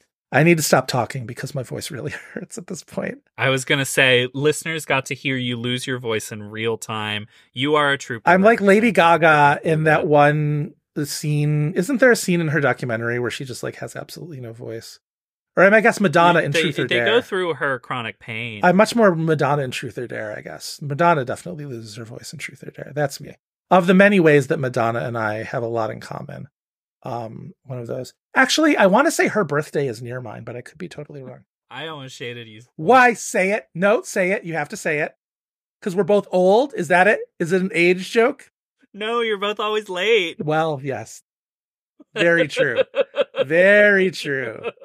Yeah, her birthday's only four days uh uh before she's a she's an August Leo, like me. So um Mm, you're a cusp. I am a cusp and I'm much more Virgo than Leo. From what I understand, you know, I think astrology is mostly bullshit, but um just from what everybody seems to say about Leos versus Virgos, I'm like, I'm probably trend more Virgo and I'm a I'm a day or away. So um that's fine. Anyway, I am always late. Madonna and I, icons who um who can't be constrained by time. I wonder if what kept her late is what often keeps me late to these podcasts. I hope not, because uh I think there's a lot of things that make her not on time. well, first of all, nobody's on time for concerts. Nobody's that late for concerts, but like These two, the you were about to say it. You you I, were about I to was say gonna it. say, I was gonna say, fucking. I wasn't. were you now? These two Were you now? people. Who do you think you are suing Madonna for showing up late? It's Madonna. Live in the real world. She's not gonna be on time. I don't care if you had to work the next day. Who cares? Take a vacation day. That's what. Well, I mean, I should. You're you're you're drifting into I don't think so, honey cadence. right now, and I appreciate it and approve of it. So, um, I mean, that would actually be. as have one. they done that one yet? Because uh, like I'm no, these two people suing Madonna live in the real world. What are you talking about? I hope you got the attention you wanted. What do you expect? My sister and I showed up to Madonna. We were like, she's going to be at least two hours early. You know how, or two hours late. You know how late she was? Exactly two hours late. and you know what? She put on a fucking great show. So Now, here is my question, though, Chris. People suing Madonna. if you were to see i made this mistake in the other direction where um my friend jason and i uh saw garbage at terminal 5 and we were very much of the nobody ever goes Oh, that's that awful place where it's just like they don't have chairs and everybody is just Yeah. like shoved to the stage. Yeah. No. that's basically how i was how i was sort of raised on going to concerts though so like it didn't seem that unusual to me until i started seeing things at like the beacon and then i'm like oh you can just sit this whole time this is like lovely Yeah, but it's it's not just sitting. It's like you have it's like you're EO but not moving. Like everybody has a lane to like you have a designated spot, spot. sure Like you don't need to sit. You're just standing in that Sure. spot. But like no one's shoving you because like there is a Right. line created by your chair. regardless we we were so confident that the that the show would start late because all shows start late that we ended up missing the first two songs um and one of which was uh push it and so i was sad that i missed garbage doing push it because i love that song um anyway madonna oh are you con would you ever be confident enough that madonna was going to start two hours late that you would like show up to the concert 90 minutes late